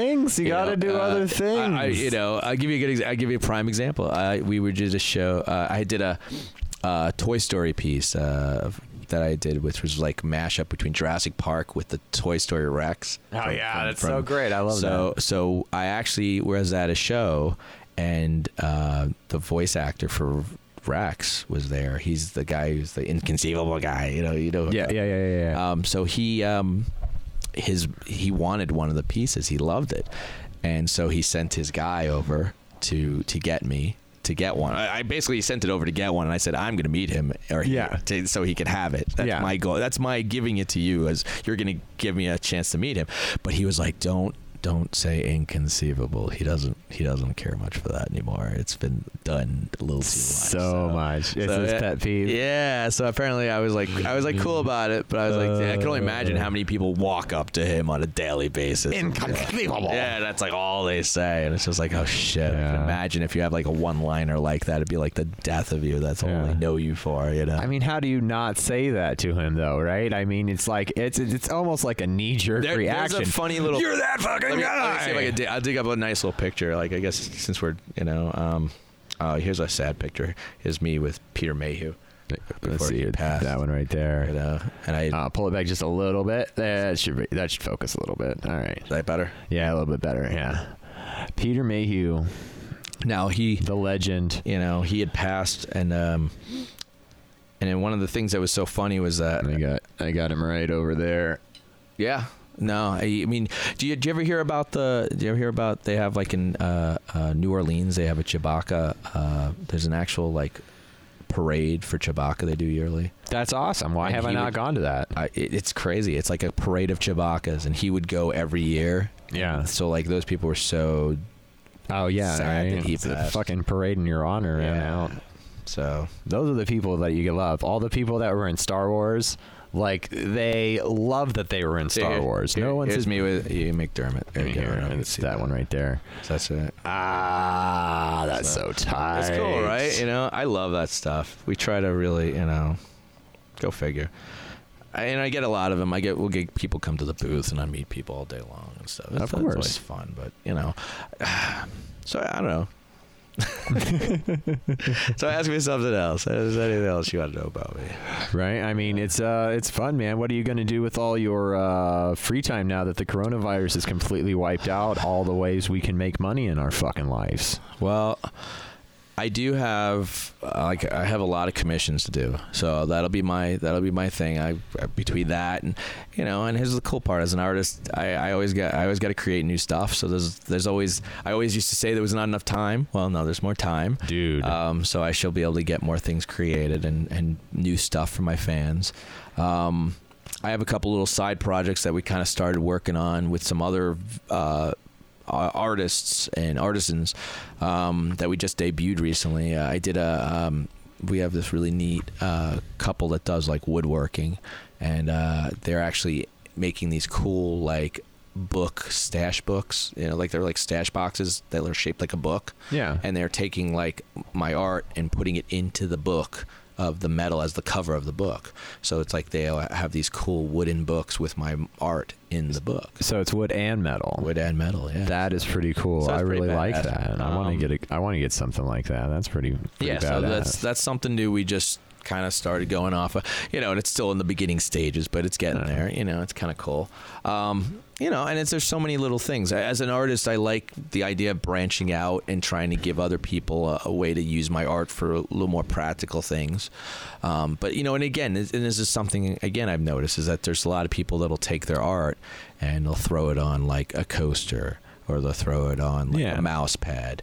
And some of that's cool, but at the same time, I feel it's like cheap, man. It, it cheapens your stuff a little bit. Like if I can buy, if I can buy all your art on a little piece of paper this big guess you what? You're going to sell mostly. You're going to sell a bunch of little pieces of paper. That's all they nobody's sell. going to buy. So I'm Dude. very particular about what pieces I put in what format, so that way it keeps the collectors happy. They get something unique that they're not feeling like they're getting screwed over. I don't want people to feel like you know. And, and there's a whole way of oversaturating yourself in the wrong way. I feel sometimes, and I think some oh, artists yeah. are quick to jump on that because they just want a quick dollar. And I'm like, no, I'd rather wait for the the nice amount of money that the people that pay my stuff for, and they get you know. So you know, but yeah, you get, it when it comes out. It's like sweet, you know, like oh man, we've been waiting for this new Tool album for ten years. I can't wait for it to drop, you know. And yeah. it finally drops, and everyone buys it and goes and sees the tour, and it's it's fucking awesome, you know. Yeah, yeah.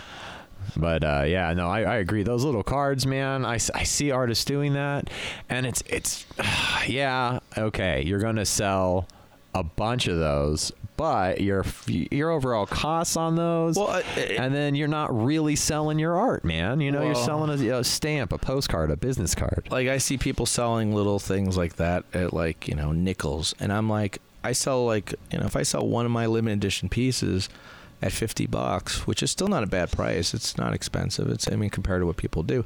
I just feel like I could sell one of those and sit back while someone's got to sell how many of these little stupid things to make that yeah. same money. You're going to sell a stack know? of cards like this, and you're not going to make the same profit that you're going to make. No, you know, it's a different deal. I think. I think, and I, and unfortunately, I think, you know, it comes down to what people you know, again, if they if they if they have the ability to, to know what their worth is, and if they feel like they, you know, some people just don't care about money. I get that, but unfortunately, yeah. I'm there to make money too. I, I love doing my art, but I got to live too. You know, we all got to got to eat. So yeah, I think some people are afraid, man. You know, too. There, it's like like you said, self worth. Yeah, you're worth something. By the way, you are worth something for sure. It's like crazy. You know, like I, I don't get this point where people think that their art or their creativity isn't isn't worth just as much as everybody else's. And it's like you're great. Go out and be great man. Don't don't self-doubt. I, th- I think there's a lot of people that you know and maybe that's a reason why i mean let's be honest. I feel like a lot of people get into the arts or like the entertainment industry because they're fucked in the head anyway. So oh yeah, I'm so definitely we all, am. We all start somewhere. That we're whether it's something that we have some issues or we don't deal well with authority or we don't deal well, you know. So we can't have a normal job anyway. And that's kind of like the you know. There's people that are meant to have normal jobs, and God bless those people. They deserve it, and they can work hard. Good for them. I can't do that. I can't have a normal. No I haven't had a normal job in freaking decades. So if I had to go back and someone said, "Hey, you suddenly need to work at a store or something like that," like this is as close as it gets. This is this is me, you know. And that's why it's even funnier. Like I started growing this beard just because I was like, "Well, I can. Nobody's gonna stop me. It's my thing. I'll do what I want." Don't you love and, that? And I was so happy you know, when I could grow my beard. Oh, and it was kind of like and now it's kind of like it's funny because it's almost like I'm, I'm known for the crazy guy with the beard so they just like think that i was like all right well fine this is my thing and as long as i have it i'm happy fine so be it but i've i don't I, i've never liked like corporate events i never liked having to wear collared shirts i don't like doing that stuff if i got i've never been Oh, yeah. i don't even own a suit i really don't i don't care i'm not that guy i you know i just I don't sold out so hard, bro. Yeah. I, I went and bought. I cut my hair, right? i know i know I shaved my face, Yeah. and then I bought a suit and tie. Oh my god. I bought a sports coat. I rock that shit, dude. It- on but you know what? It's But a- it gets me jobs. But there, when there's jobs to have, it gets me jobs. You know what I mean? You know what, though? And some guys go, "Oh, that ain't getting you jobs," and I go, ah, because my Yeah. annual income went up by about thirty percent the same year I went and bought the sports coat, Yeah. cut the hair, and I was like, "I'm Mr. Corporate." and I, they asked me too. My bosses, they go, "What's up with the hair and everything?" I go, "I did it for money. Give me money." Yeah. it's like, "What- what's going on next week? Why am I not on the call? I don't. I cut my ponytail off, motherfucker. and they're just like, "All right, cool, man. What do you? Yeah, okay." yeah I was like, "I'm know. taking it seriously." and again, I I I'd like to think you know there were a couple me and a couple other people. I no matter what, I- I'd like to think that I was always hired. In fact, I could stand behind this. I was Yeah. always hired because they needed they liked my work ethic. Yeah. They might not have liked me. They sure as hell didn't like my style, my this, my they they liked my ability to get the job done. And I even in corporate gigs, I would get a lot of corporate gigs, I think because I got the job done no matter what. Yeah. I wasn't the guy who had to be like, "Oh, I can't make this work." No, I would if I had to tear something apart to make it work, something would work. The lights would get lit, the show would go on, it would get broken down and put in a box and be ready to go on the truck by the time they needed to get it on the truck. Yeah. And that's why they liked me. I I I'd like to think every crew member I, that worked for me was respected. I tried to give everyone respect. I sure as hell like I know I was respectful to everybody that I worked with. Was I stern or was I? I feel like my attitude with with like crew and stuff like that Yeah. was always like, look, here's the deal, guys. If you do it my way, we'll get done quicker and it'll be less work. That's what do I tell them, too. Just do what I tell you, and I promise you that your day will be easier. Because if you go against me, we're gonna have to do it again. Yeah. And they, and, they, and you know, and then literally it usually worked. And I, I but the funny thing is, I still wonder if I missed, like, because I've been out of the business now Yeah. for like at least five years now, No, and I don't think I was. I don't think I am. Someone They don't need just- any of us. Someone else, someone else just took over and is doing the jobs. Once in We're a while, all a number. you know. We're all a number. You know, that's all we are. We're on an invoice. Yeah. I'm I'm uh, seven hundred and fifty, eight hundred dollars a day, and uh, and I can I can uh, negotiate as much of that as I possibly can out of their pocket because I, you know I go oh I know how much you charge and I want a cut of that. Yeah. That's my money, and then uh, you know I disappear and they just go well we have money for people so fuck that guy. We who Jason who no, he that was just a number you know and that's how they're gonna treat everybody. And the second you fucking walk away, you think oh they're, they're uh, I mean, I replaced mean- instantly. I mean, here's the reality. I mean, the Hard Rock just recently closed. Yeah. I was there. I used to work there. Yeah. I mean, I was, I was, I was in the crew before the Hard Rock. You know, when that all changed, before they changed the venue, mind you, I was part of that original crew, and I, you know, I was part of the people that were actually originally trying to unionize the Hard Rock, and when that didn't go down.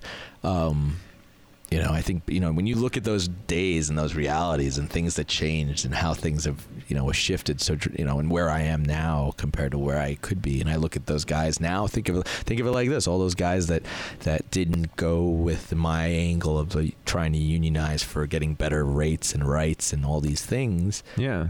and now the hard rock's gone and I'm still fine you know? Yeah. but the, you know but that's the kind of thing you look at and you go oh so that's it's a very weird you know you look at the big picture you know what I mean so it's when you're standing up for yourself, you you usually get things. Uh, you know, it's true I you know and You and got to I, go out and ask for it. I look at the same deal now. Now it's funny because like now I, I bring that attitude like onto the, the show floors when we're doing shows and things, and I look at like you know we're doing shows and like when if they don't give you enough space on the floor, or if they, you know when they say you're supposed to have a ten by ten and you're only got like a ten by nine, be like we need to get our space, we need to fight for our space, we don't need our you know you literally have to fight for it. Everything you gotta, it, you have to fight for everything. No, Yeah. Nobody gives you anything. No, it's one of those things where world. there's a lot of good. Like, like I like to give a prime example. Like, there's a there's a show this weekend that I'm not doing because it's not even worth me doing with all this show being canceled. Yeah. and and I know some people that are like doing that show, and they're just like, "Why aren't you doing the show?" I'm like, "Cause I am. It is not gonna do me well to put up with that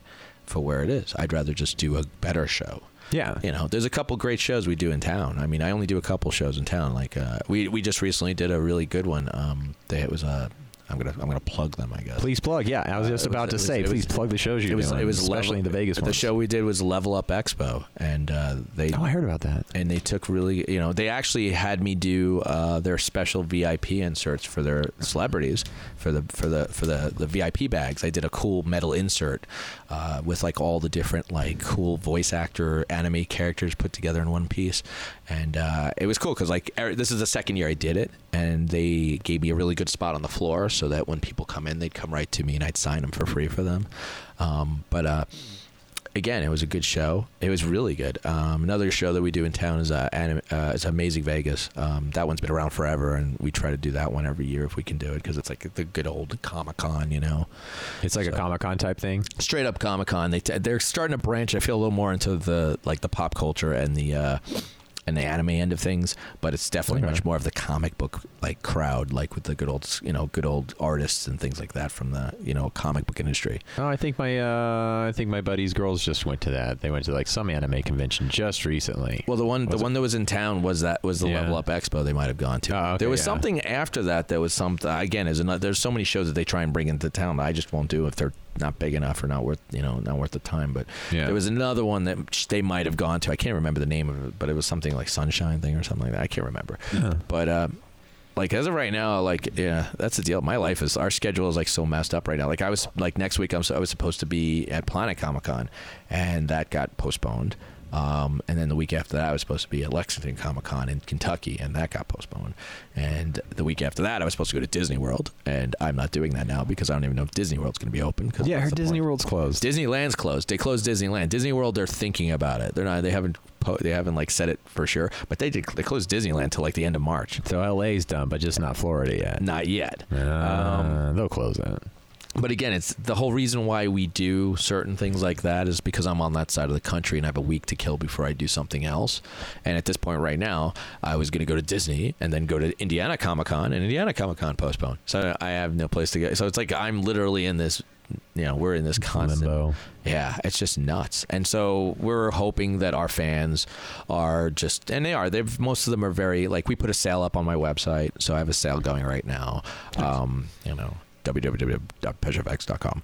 You know, Pesceffects. P E. P E S C E F F E C T S dot com and uh, we have we have a sale going on right now which people could save some money they only have to use the at the end of their check in checkout they have to use E ECCC which was back when Emerald City Comic Con canceled that was my code trying to take care of all the people for Emerald City. But now you could use that same code for all the other shows that can you know are non-existent right now. So all the people can get stuff. And we'll ship uh, you know we ship all over the place. So it's uh, you know it's one of the things. But it's you know it's just crazy. It's just it's it's I don't think people realize how many people are I mean forget about me as an artist there's there's all those people that like you that production people that are losing work there's all these people that you know there's all these people that that are in the you know that run the the different arenas there's all these people that run you know all the shows the the venues those things are going to close those things aren't going to be open Oh, yeah. Broadway shut down did you hear that Broadway The, the entire Broadway in New Broadway York. like, is no done more till Broadway. April. No Broadway till, Till April.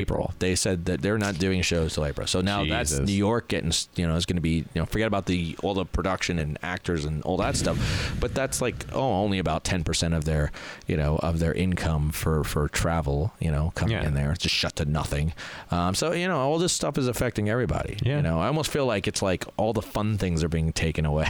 and you know what sucks is usually when the economy shits Everybody the bed, goes- it's like we're safe. I like every time anything's ever happened, I've been in the entertainment industry my whole life. It's Yeah. like, well, we're good. you Yeah, know, there's always a still gonna party. We'll put on a show. Yeah. Oh, it's, it's, it's, does life suck Uh, while we're throwing a party? You know, and it, now they're Now- just like, you can't throw parties. There's and no we're like, party. oh. There'll be no fun. This is the first time for me that it's, Yeah. I've been in that situation where it's like literally no work. Well, and it's like hand in hand. I mean, the, the stock market's destroyed. Um, I'm so glad I just started playing with the stock market, and so I get to. I'm just like, ah, my weed stocks are fucked. My- My, S and P, I'm gonna leave alone, Oh, dude. The only thing I got good good is my robot stuff. My robot stocks, SoftBank, but dude, SoftBank. I'm telling you, I have. I don't know anything about what I'm talking about, but they invest in robots. they they buy up all the robot shit, dude. Like it, they're gonna fucking buy ev any cool robot thing that happens. Their stock keeps got when I do all the business investment meetings that I do. Dude, they're always talking about SoftBank, or I see it on their things. I didn't get it from that. I got it because they picked up Boston Dynamics, which makes the Atlas robot. Okay. And if you haven't seen the fucking Atlas robot, go on YouTube, look up Boston Dynamics Atlas robot. They're making Terminators. That's hilarious. it's really cool. Wow. When I, I was like, I saw that. I go, who who owns that? I want stock in that. And it's it's it's still stable even through all this bullshit. I uh, I you know I I was I've been investing for a while. I I was investing back before like Obama, you know, and that kind of Yeah. stuff. So I had money in the market from that. And at one point, I kicked myself because I had, I had a decent portfolio that was sitting up like I think it was a forty percent up. Wow. And uh, and I was sitting, and now I'm in a negative. I, Oh, yeah. So, but again, I it's a sit and wait type portfolio, so I don't care that it, if it goes back and forth because eventually it'll go back up. Is the plan? But I so close. I was like this close. I was like I turned to my girl and was like. I'm like forty percent up. Well, shouldn't I just sell the whole thing and just wipe it out and just start over or something? And she kind would- of, right? And she was like everything she- but your S and P. and she was like, and she was like, yeah, I don't know, maybe we'll think about it. And, And of then- course, in that week it was like, Yeah. like, and it went down. You know, so I, I, I you learn a lesson. I was just like, okay, Yeah. so I'm sitting on this now. And mind you, I still have a substantial amount in there, but it's like. Don't sell it now. Don't can't sell it now. It's the dumbest thing I could do. So I'm just stuck. I'm just like, all right. So now I'm sitting on this. Hopefully they'll fix it. Hopefully it'll fix itself. Yeah, because all those good things like the economy was great and the job market was great. It and the this- was. and now not so great. Now we're just now we're all quarantined like a like a like It'll a come back nightmare scenario. I'm keep keep your eye on it, and now's the time to invest. Watch that motherfucker dive. That's the thing that kills me is Yeah. I would be buying left and right If you I had to buy the it. money to buy. I don't have yeah, it. exactly. So it's like, uh, you know, it's uh, it's it's that double-edged sword. It's like, how much money do I need to save to survive this freaking coronavirus nightmare? You know, and how much money can I invest in the stock market while it's down hard like this? you know, it's but crazy.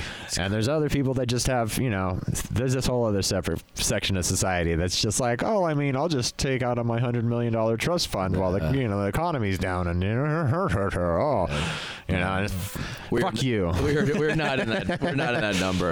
God I, damn it. uh, you know. Uh, so yeah. Uh, I, unfortunately, we got to earn our money, but yeah, it's uh, you know, it's it's it's it's interesting times, man. It is interesting times. I I, I tried to jump in. Thankfully, I just tried to jump in on when everyone's like, these pot stocks are gonna go crazy, and I was like, I got a little bit of money, I'll throw in the. Yeah, I've always wanted to mess with that, and then they just bombed. The second I bought in, it was it was It over. The bubble the, the bubble just Um, dove off. I was like, ah, shit. I'm I'm one of those Lesson I'm, learned. I'm more of those I'm one of those people that like I I I bought for the dividend end of it. Like I would See, so, and that's what I needed. and- That's what I learned. I learned about dividends. So I sit on a good amount, and the dividends kind of pay me enough that I can buy more with that. Yeah. that was the plan. Problem is, is like yeah, the dividends are fine. It's just at this point right now, now it's just dealing with whatever's left. You know, we got to see because like like I said, there was still that part of me that was so close. I was like, I could just sell it all and just take my rewards and be happy. But at this point, now I'm back to like, okay, well now I am. I mean, now that's I'm the just game, sitting right? on it. It's a game. It is what it You is. got to sell it eventually, or you're not playing the game. No, well, that's the deal. You don't have to sell it. If Yeah. you don't sell it, you can sit on it long enough. You can sit on do. a long time. You just got to make sure. The, the biggest thing with anything with the Yeah. market is you got to make sure that you, you don't care about that money because the moment you care about that money, That you're the trick. When You I put it in, I said, I'm going to lose all of this money. It's just like when I gamble. I go, see this $20 I'm Yeah. putting in the machine? It's fucking gone. Yep. I'm not going to win anything from it, Yep. But I'm to play this game for a little bit. Yeah. And maybe something happens. Yeah. You know? But like you can't go, this is to be my fortune. I'm to make No, everything's no. to And there are people that live that way. Yeah, there are people that are that are almost die hard living. You know, Oh, dude. no, it's it's not. It is gonna dangerous, man. That's You a know? that's a scary way to fucking go about life, bro. Well, that's I mean that's that's the problem with Vegas. You move into Vegas. I mean, I think I don't know. Like I, I feel like like I'm sure you didn't grow up here. I didn't grow up here. No, definitely So not. like for me, like I think when I first moved to town, I think you have to like lose like one paycheck or something before you like get the deal. You know what I mean? Like So no, don't gamble. yeah, that's that's your that's your lesson. You, you go in with your first like chunk of change and be like, I'm gonna become rich off of this gamble and stuff, and you lose it all and be like, I'm never gonna gamble again. Oh yeah. You know, I used to my, my I, I what I do now is uh, if I want to play anything, I'll just play like a game because I want to see the game play something out or something like a penny game. That's as play far as I go. Like I, I I liked Texas Hold'em. I just don't play it anymore. I really don't have the, the time for that, but it's fun. You know it's fun, and me and my friends like this, and and maybe we should do it. I mean, we're all we're all kind of uh, we- we're not making any money right now, right? Yeah. Uh, I like going and doing the limit hold'em, where, um, right, like right here at stations, right. I've only done it once, so I, like like I say I do it like I do it. We did it once. It was a blast, Yeah. right? We spent all day. It was seventy five bucks down, right? But Okay. everybody only gets that.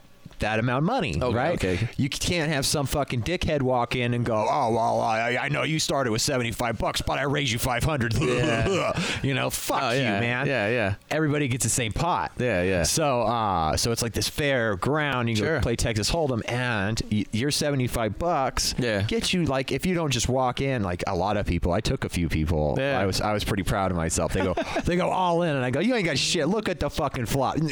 I call and take all their money. Yeah. Then they buy back in for another seventy five. Gotcha, gotcha. I still lost though. There's some really good players over there. Well, I'm no, not a I mean, really good player, but I had a whole. fun. There's a whole like, and I, I, I mean, Jesus Christ! I, I back when back when I, I think the World Series of Poker was getting popular. Yeah. like when Rounders movie came out and shit like that, when you'd be like paying attention to that stuff. I liked that stuff. I was playing like I even played like a little bit of like Texas Hold'em. I think on the in the in the computer, like you'd play online with people and do Yeah. some tournaments and stuff. So I could I, I would be down. Maybe we'd do something like that since I've got a little time around. Sitting I'll around. totally hit you up. I just thought of it right now. I'm like, why are we not doing that? Because we can make some Yeah. money. I made some money that Yeah. day. I mean, I didn't Well, make a lot of are, money. Just like just like the stock market, you might as well walk in with the idea I'm going to lose seventy five bucks.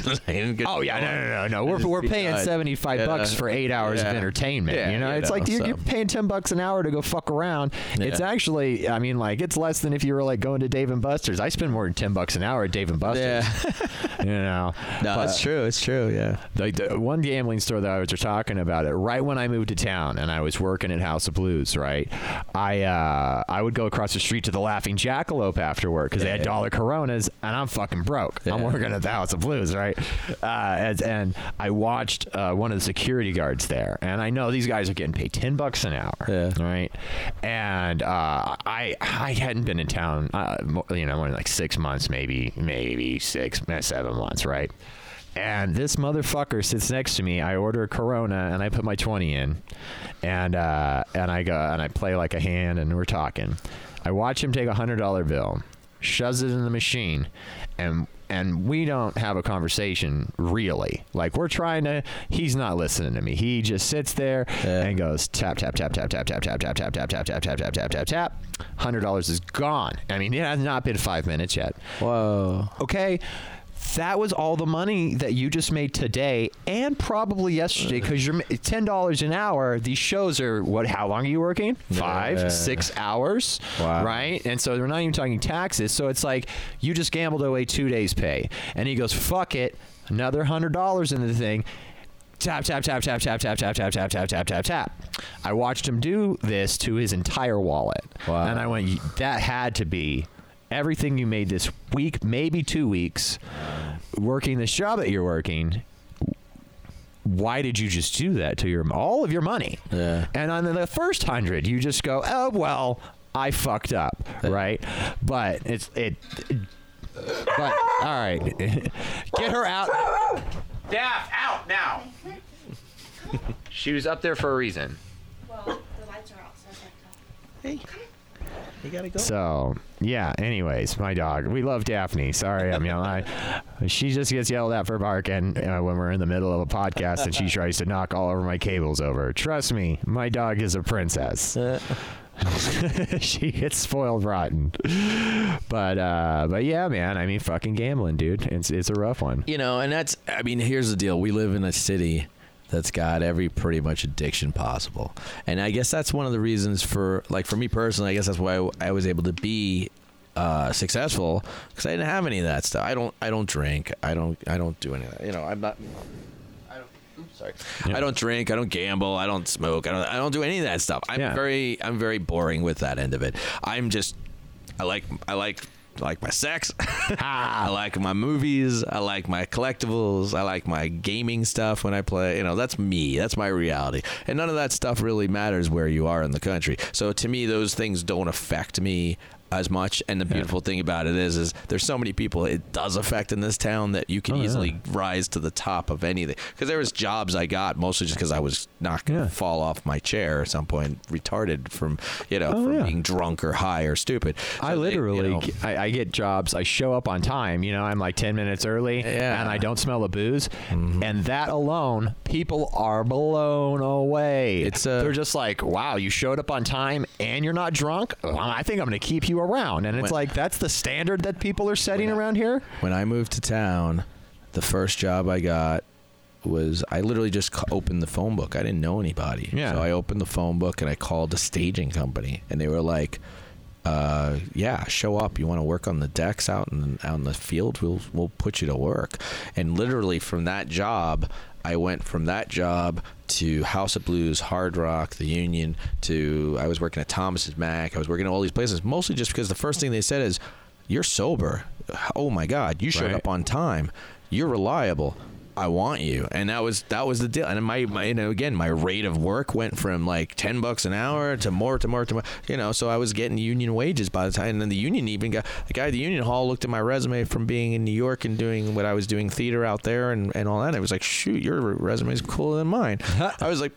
Put me to work. I want to work. Oh, yeah. You know, and that was that was the deal, and that worked for me. And again, you know, I feel like anybody, if you work hard, you can do anything. I tell people all day long. I get people all day looking at me, going, "Well, Jerry, you went off and did your own thing. You're making your own business. You're making your own living with uh, with your art and all this." And I said, "I'm not special. I did what I know. I'm Yeah. doing it well. Anybody can do anything if you put the work in.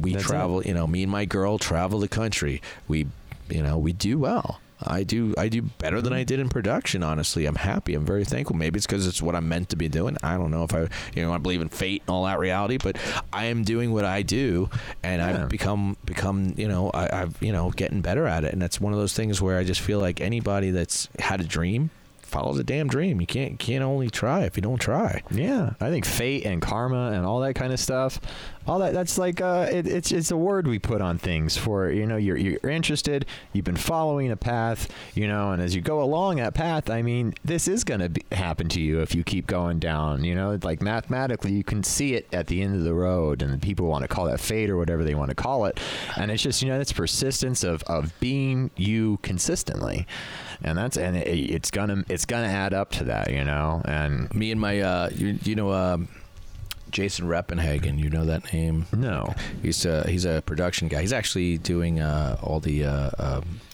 what's the fights? The not the not the not wrestling, but like The UFC stuff. UFC. He's he's he's one of the production guys for UFC. Nice. I just Um, got to do does- a fight gig. Well, and he he's the guy who's in charge of. He does an end of that. He's he's now travels the country and does all their setups and for things. And but we used to work together doing production for all these corporate events all over the place. And at the end of the show, we'd both all look at each other and go, "We fooled them again." And that was the reality. And That's, it, right? kinda- you we fooled them. fooled them again, and that was it. The moment that somebody trusts you enough to put on a show, to do this or a piece of artwork, and and you were able to make them happy, and they don't care about how you got it to be, and you, you know you fooled it. You, you know you you created it out of nothing, and that, that was always one of the, the biggest things. And me and my girl still to this day will get out of a show where we have a great successful show selling art all weekend and fold them again. We made it happen. You know, it's the reality, and it's just that's the deal. It's there's so much, you mm-hmm. know, there's so much opportunity. I feel like people just are afraid to take. Maybe they don't think they can get it. Maybe they don't don't want to make. Some people don't want to make the effort. There's people that are meant Yeah. to pump my gas all day long. and Oh, yeah. that's the deal. They could pump my gas.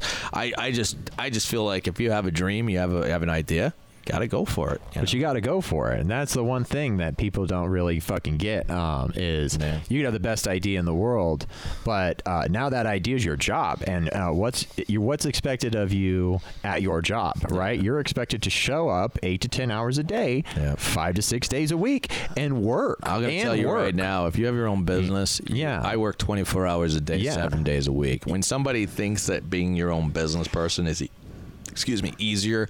That's a lie. Me and Yeah. my girl, we get messages all hours of the night for people, whether it be some some high person looking at my website wanting to buy something. I can't blow him off because that might be a hundred bucks in my pocket. Yeah. If, uh, if somebody wants, uh, if somebody has a question about a commission, if somebody wants to know what show we're gonna be, like your my my phone is, you know, I I could tell you right now, like if I was to go through my, there's like messages that I'm ignoring that hopefully my girl is like dealing with when I'm not while I'm doing this podcast with you. Oh, yeah. that's the reality of my life is we have to be constantly vigilant because I'm not the only guy who draws stuff. And if somebody gets sick and tired of waiting on Jerry, there's another guy who will draw it. Oh, yeah. It's the reality of it. Now, yes, I'd like to think my style is is going to uplift them and make them happy, and I will save the day. But there's a you know nobody waits forever for nothing, you know, and that's the reality. So I just do what I do. We try to be as good to our customers as we can. I take care of all my fans. I try to bring them what they want. There's a lot of times where you know where I'm trying my best to try and gauge it, and there's some people that will be like, "Oh, well, you should draw this," and I'll be like, "You should pay me to draw this." And I'll wait it out. There's some characters and things that I just am never going to draw if somebody doesn't make me do it because I just I just don't have time. I don't want to I don't want to make the effort. Yeah. But then there's cool stuff that I get asked to draw. You know, like and my commissions are weird, man. I get like I like if I, I'll give you like here's here's a list of what Jerry's got coming up. I love it. I gotta love hear it, this, man. man. It gets crazy because it's like it's not. There's nothing that I'm doing that is literally the same deal. Everything is unique and different. So like when I'm drawing like a like if I got like on the top of my list, I have I have a nice lady who's commissioned me to do not only Ronan from uh, from from uh, the Avengers movie uh, from Guardians of the Galaxy, the Okay, character okay. Ronan, the guy with the hammer. Yeah, she has the blue guy. the the guy with the helmet and the hammer, and she's got like the Yeah, yeah, he's like the main villain in He the was the main guy in the first Guardians Galaxy movie. Yeah.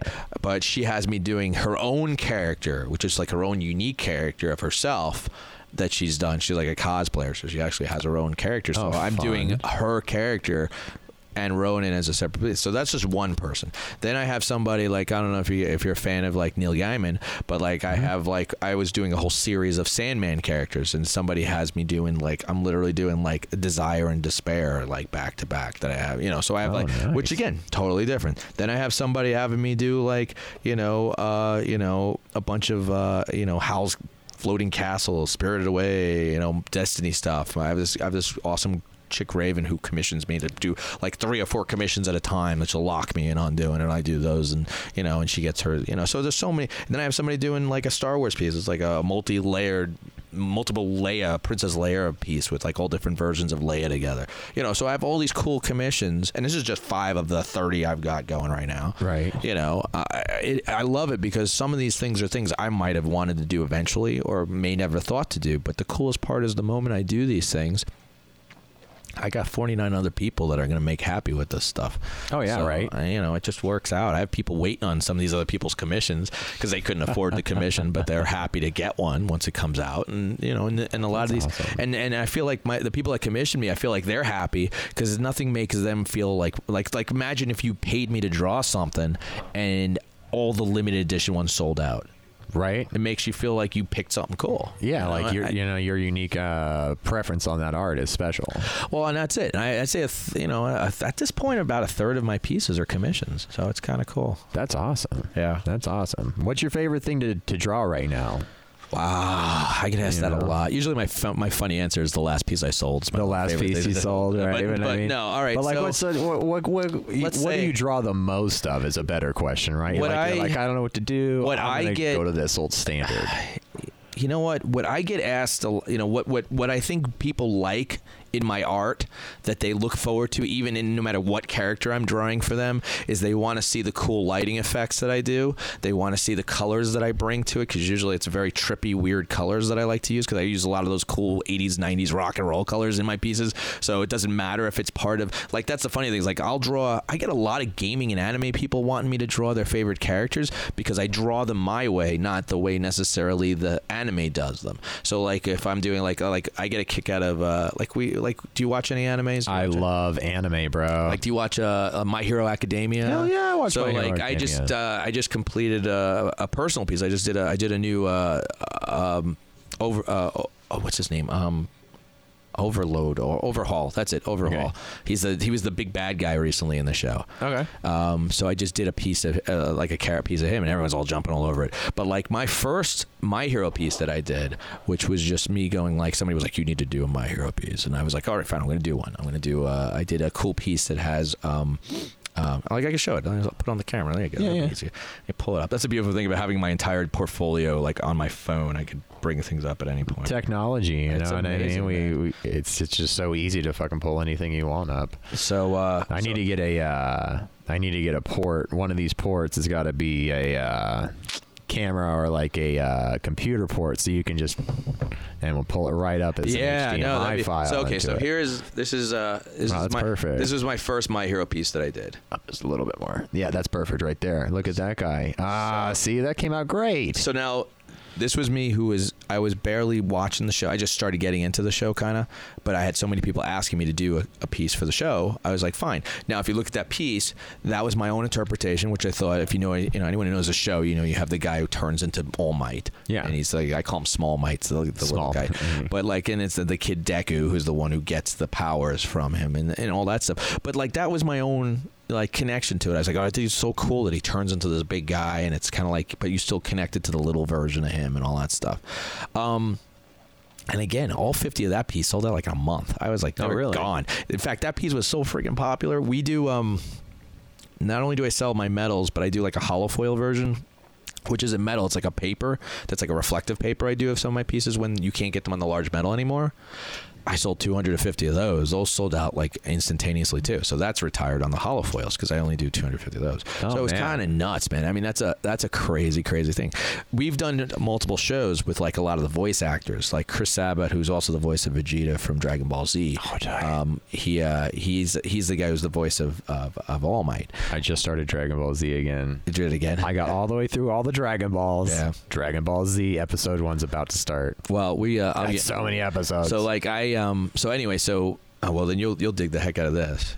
Uh, I gotta show you. I've never done it. You know, growing up as a kid, the episodes were on, but I never actually like had the opportunity, as we do here in the future, where you can stream that shit from episode one to the end of the series all the way through and not miss a single episode. So- Dragon Ball original was tight. I I really enjoyed it. So you remember the Ultra Instinct Goku? Maybe.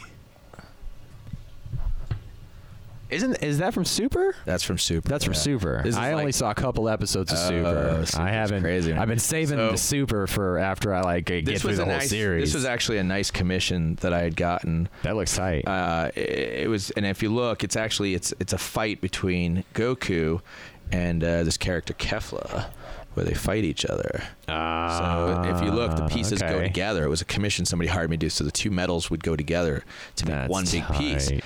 And mind you, all these sold out like instantaneously. All fifty large. Of course. gone. But uh, Who doesn't I just, like Dragon Ball? I, you know? I'd say I get. I I think I'm done. Like at this point, like. My latest one I did actually uh, here here if you're you'll recognize this guy if you're a Dragon Ball Z fan. This was a commission I just recently did for one of my fans. oh yeah, yeah, yeah, yeah, Majin. Yeah, and if you look, you can see all the different Majin candies and cookies.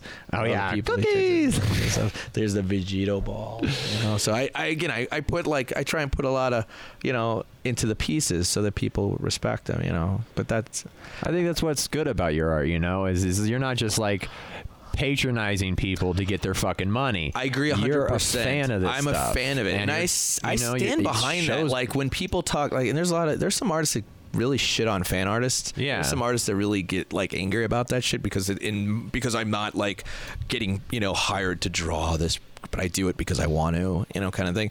I believe very strongly in the fandoms that I do. I, I work very hard. When people hire me to draw a character, even if I'm not a fan, I watch the show. I look Yeah. at what it is. I try and do my best. Nothing irks me more when I see other artists do something and they don't know what the hell they're drawing. Yeah. You could tell and you could tell. I mean, I'm sure that the fans can tell. It's like the Dragon You know? Ball Z live action movie. Did you see that? No, I couldn't even watch it. I looked at it, a little Dude, bit. I was like, it- no. it's like exactly, i- i- it's exactly what we're talking about, right? Yeah. Like the guy saw a picture, saw a picture. of Dragon Ball Z and then just made the whole. He has no fucking Yeah. idea what he's doing. It was had nothing to do with Dragon I've- Ball. I mean, I've it, it was an embarrassment. I've seen published artists like draw like like Thanos with the wrong hand, with the gauntlet on the wrong hand. Yeah. I've seen I've seen people do Star Wars characters with the lightsabers in the wrong hand. I got a great one. You're gonna fucking love doing this. But here's what you know. I'm gonna put it on camera too. We knew we did this when we did this, and I don't give a fuck because it looked better. Okay. Uh, okay. But when we did my kiss piece Okay. on the back, watch this. Look at, look at, look at. Where's my fucking kiss piece at on my back? See the star? Okay. Did you put it on the, The wrong star's guy? on the wrong side. Uh, so you flipped them. you see the star a little bit, right? There you Yeah. go. Yeah, so yeah. so let me guess. You flipped the image and you basically yeah. So you flipped the image and you forgot that it was on the other side, but you didn't want it to face the right way. we knew when we flipped the image. okay. We we we knew what we were doing. And I and we both went, fuck it. Ah. Now who gives it? Uh, fucking kiss.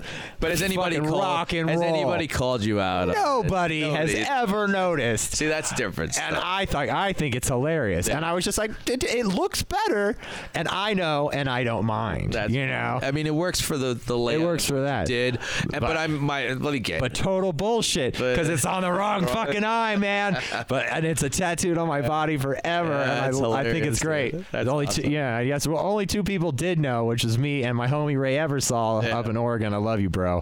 Uh, who's been doing this kiss piece for a while, but now I guess everybody else knows too. That, that stars on the other side.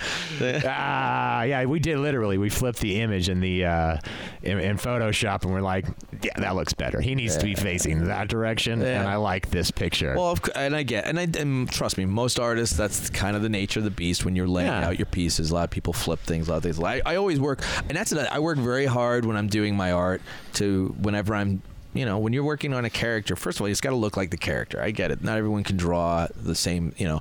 But the, the biggest thing that I think that's the biggest challenge is when you're drawing a character that everyone recognizes you know, forget about the fact. Let's forget about like an anime character where you can kind of go nuts and everyone can do. But when you're drawing like a human being, oh yeah, it's got to look like that person. Oh, so I. I, I really work hard. Like to, I'm, I've, I'm getting better with live people. especially the nose. It's hard, dude. The fucking nose, man. Um, like I, you know, like I've, like, and again, I've, I've gotten better at drawing live people. At first, I was scared shitless. A lot of time, Mm-hmm. people would ask me to draw somebody. I'd be like, I don't want to, I don't want to mess that up, you know. Because the other thing is, that's a whole other thing. Because I do so many crazy lighting techniques and stuff in my pieces.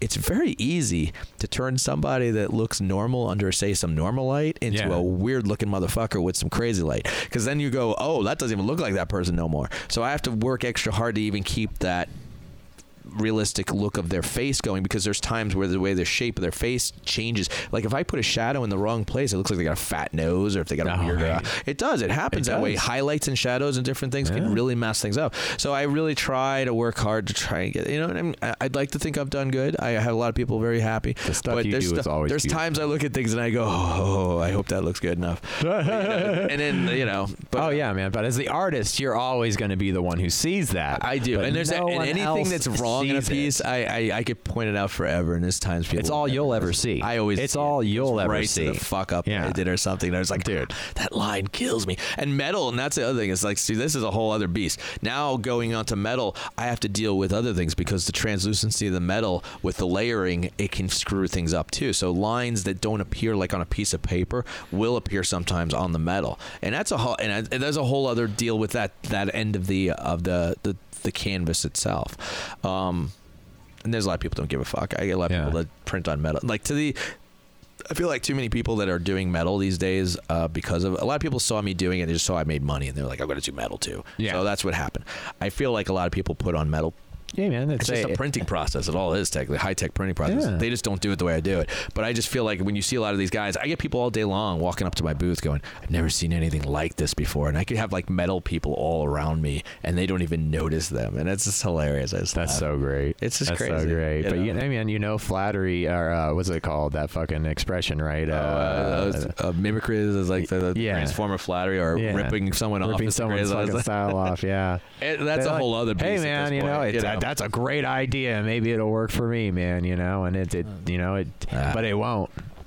It, not as well what? as it's going to work for you. if I if I you know I, I I've had one guy that I had a, had had a shut down that copied one of my pieces. I had one guy that I had, he copied it. he pretty much copied my piece. Um, he was- he, literally tried to flip it, which which didn't make sense because the um, this it was a Star Wars piece, and he flipped it, and basically the lightsaber was in the wrong hands, so he was just trying to take my piece and flip it, kind of. And I was like, Now, did he do it like like digitally, like scanned it? He's and- obviously a digital artist, um, Yeah. but uh, you know, and he tried to do a little differently. I, the biggest thing is, is What a piece of uh, shit. uh, you know, it- you know, we deal with all you know all kinds of people. plagiarism. And the hardest part is, is, and I actually had to have a conversation with this person because I said, look, we're all artists, but at the same time, this guy was also doing art on metal, and I was like, hey, man, I got a bunch of people that are looking at metal.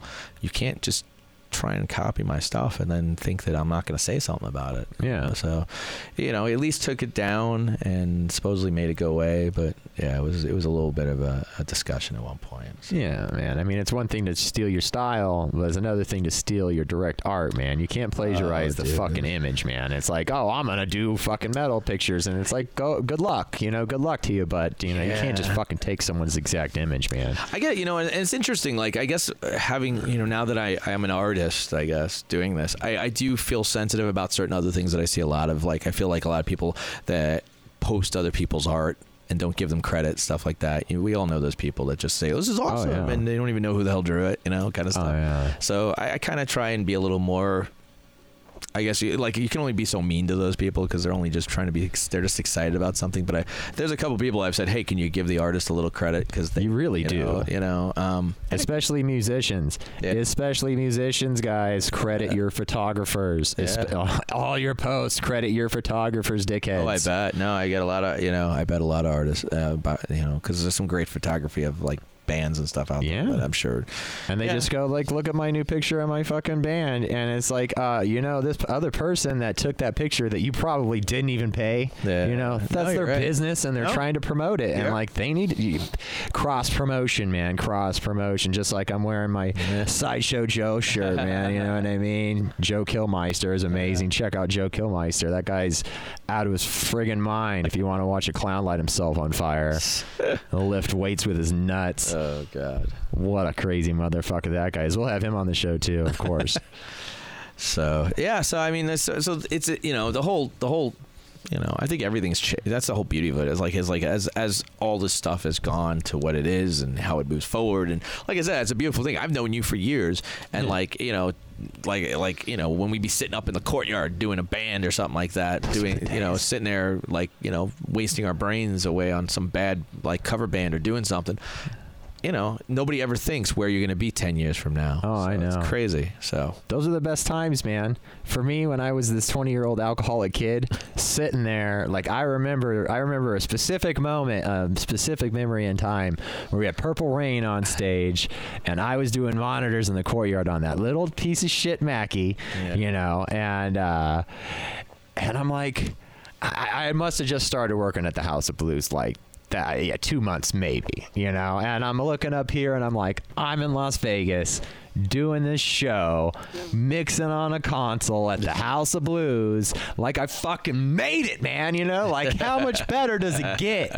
You know, and I just I couldn't believe I couldn't have been any happier to be in that position at that moment in my Yeah. life. You know, it was just amazing Yeah. to be doing those shows with you, man. I look back on them with uh, with great fondness. That's for sure. well, no, it was never a bad. I mean, we really, I mean, we did. We had a Yeah. we had a bit of a grueling schedule. We were up a lot of crazy hours if we were Oh, doing like multiple shows in the same day, and then you know, and for the most part, everyone was cool there. I really enjoyed working at House of Blue. I still, I still technically, I'm on staff. I still get the schedule. They still Do you? the schedule. I, I don't care. I don't care. I tell them just keep sending it to me, and if I said basically what I said is, I, I will never work at this point.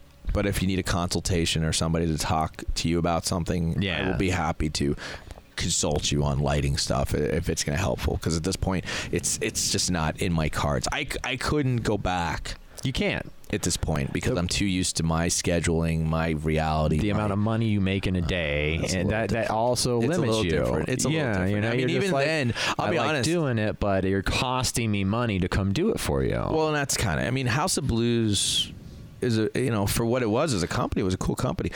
I just anybody that work like when you work there and then you know you're working like I, and I would tell them all day long if, even freelancing gigs like when you do corporate gigs I'm sure you do the same thing now. Yeah. if I needed if I needed a day off I'd be like look I can't work this day because I have a corporate gig. It's going to pay me a way lot more money Yeah. to be there than you guys pay me. And I'd love Yeah. to be you know I looked at the House of Blues as the cush gig the easy gig. It was easy. You do it. You, you Yeah, know you have fun. fun. You relax. You get to hang out with your friends. And then I would go off and go make real money. And the money I was making there was you know it was okay. It wasn't great but it was now but it's you know when you're making better money nowadays yes my my life as an artist is a little different. I probably am making you know a lot more than than I ever made there. But Oh, yeah. you know it- it's just it's a different lifestyle. Again, thankful for all that stuff. All those things brought me to be where I am now. Oh, yeah, They it's a made me blessing, the- they made me be the artist I am. Hard work though too. Well, that helps too. You worked your ass off to get to where you are. you have to have a regiment. I mean, I, and then you know, and here's the other thing. I, I, uh, she's not here. I hope you know at some point you know you get you get to see her. But my girl Serenity is is my manager. Oh, yeah, I love is, Serenity, She yeah. is. Uh, she's my driver. she does half the setup with me. She sells with me. She's the one who runs our website. She's our social media. Like she is. I draw pretty pictures. She does friggin' everything else. I mean, that's pretty much what it comes down to. You need that person. and and she is that girl. She kicks ass. She's she's the she's the heavy when I don't want to put up with bullshit. I send I say you shut them down and you put up with it. But I love her to death and she's like she's my girl and we've been together in this from the beginning. And and there's a lot of artists that's a whole other thing to say is when you don't have that extra person I feel I see some of these guys that are struggling because they don't have the extra person to do the websites, to do the bookings, to do the hotels, to do, you know. And there's some artists that do have representation, but they're not going to take as good care of as the person that's, you know, that's sleeping with you and taking care of you there. Because Oh, guess yeah. what? If I go down in flames, sh sh there's her dinner too. So she Yeah. wants, you know, we all need to survive. So it's a, you know, so we have a very good relationship and it's been perfect. I mean, we get to travel the whole country together, which is awesome too. So when we're, we're, you know, this is the most I think I've been away from her in like months, like because usually we're together 24 seven. Well, you'll have to bring her next time, I, I know You she know, was in. She was literally. I mean, here. she's. I mean, like I said, right now she's kind of putting out fires for the whole our whole schedule going down in flames because of. So she's she's kind of dealing with that reality. But again, when I told her about this, she was like, "You go do your thing. You go." You know, go do this podcast, get a, get our get your name out there, and do a whole thing, and and and I'll be running the show while you're there. And she is. She's like I said, every time somebody bings me on this phone, she's the one handling it right now. So That's awesome. yeah, Now you got to have that, man. Yeah. Well, you know, next time, you know, you got to have her come in and. Uh, Oh, no, and we'll the do- we'll do another one of these things. We'll do And something cool. Definitely, like you know, uh, we'll we'll schedule another one whenever you're uh, you're doing a show in town that you can promote and get people out. So We, uh, Vegas. I'll tell you right now, I could. Yeah? Well, Amazing Vegas. We'll, we'll, Amazing Vegas, you're doing that's in that? June. Yeah, so In June? Why don't we? Why don't we say that now? Yeah, um, let's do another one and let's do another one of these in June for sure. Right, Yeah. right around the time of the event as well. And then you come in and you should film like our setup or, I or would- something, or do like a whole, exactly, or, or even a, or even just like a, a, day in the life type thing or something. No, that's definitely what I want to do with it. I want to I want to incorporate my my podcast into the real world, Oh, man. I don't so want to just bring the world into the studio. I want to go out as some fucking dummy Yeah. and who doesn't know anything, and all of Yeah. you, I can come out with you and and, and we Yeah. can set up and hang out, and I'll try to sell some I'll try to sell some paintings for you, bro. You know, we'll have a good time. Yeah. We'll make a whole video out of it, man. You know, I mean, that's what it's about, man. Nah, you know, living life. That's why I call it to the fullest. You know, I'm trying No, to live life to the fullest and, and have fun No, and I do agree. everything I can with it, man. No, that'd be badass. We'll do that, and uh, yeah. So I mean, you know, and it's just it's just the nature of it. At this point, right now, like I said, we're happy. We're doing our thing. Yes, it's this is this whole disease thing where everyone's taking you It'll know, pass. quarantine. It'll pass. And when the weather gets warm, I you know, I, you know, I had to we I had to just say it's like it's okay. I had like five or six shows I'm dealing with right now.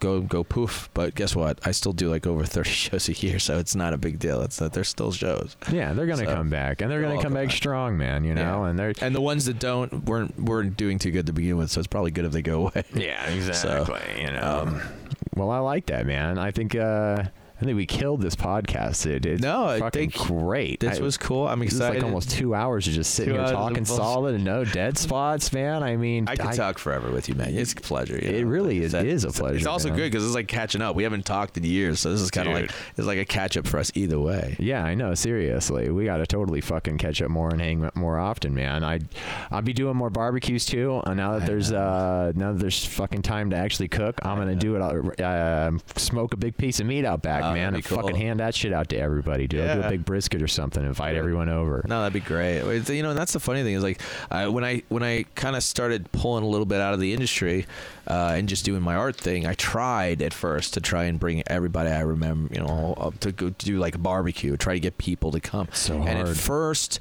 at first they all came because it was free food. A lot of people will show up if you give them free food. Yeah. But after a while, it started getting to the point where obviously everyone gets locked up in their own lives. Everyone has their own gigs. Everyone has their own timelines, and it just wouldn't happen. And there's still people that I, you know, some people that I've even, some people I was close friends with that just vanished because, in a way, I hate to say it, but maybe because I got successful doing something that I'm not connected to them, that Yeah. didn't want to be involved with that, so they kind of pulled away. There's some close friends that I was a little disappointed with that kind of like went away, and I was like, oh shoot, all right, well, It but at, but at the same time.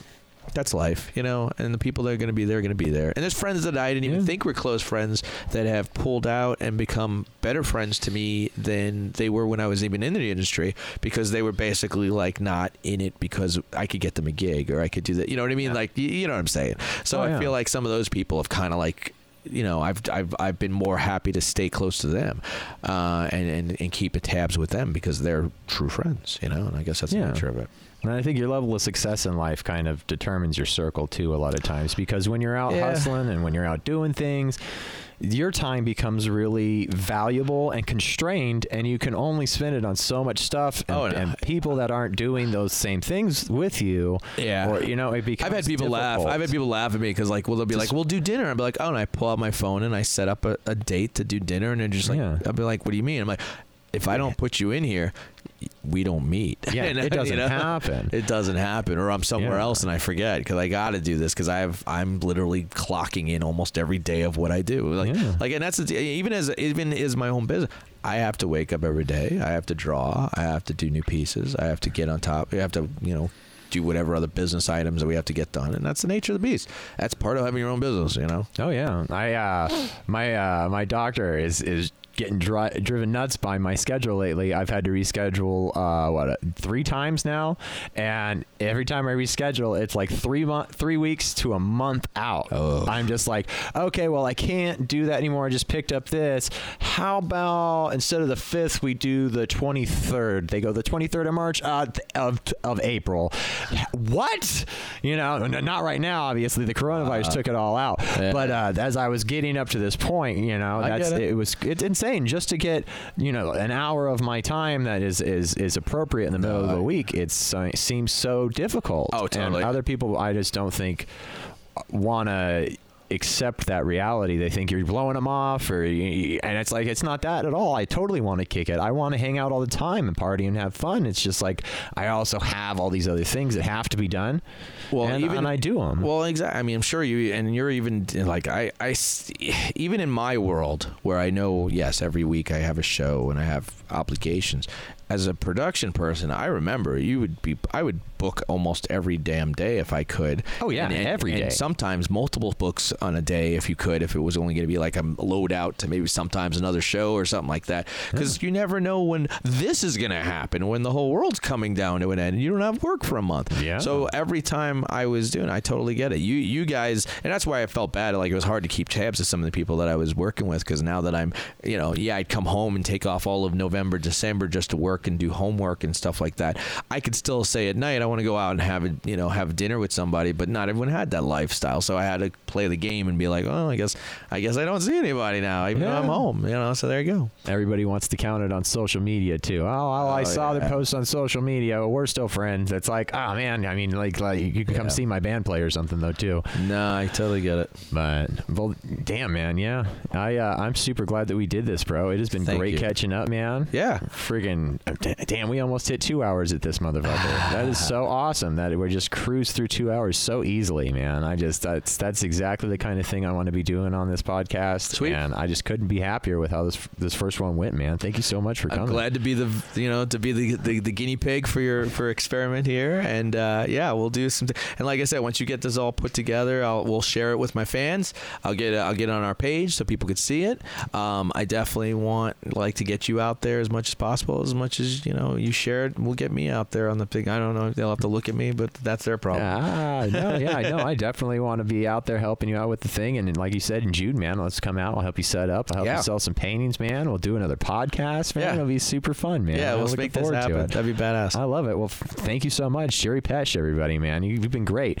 And uh, one more time, where can they uh, check out all your stuff? Okay, guys, we're on all social media. So if you're Instagram, Facebook, all that stuff, we're on that. It's obviously Pesh Effects. P E S C E F F E C T S.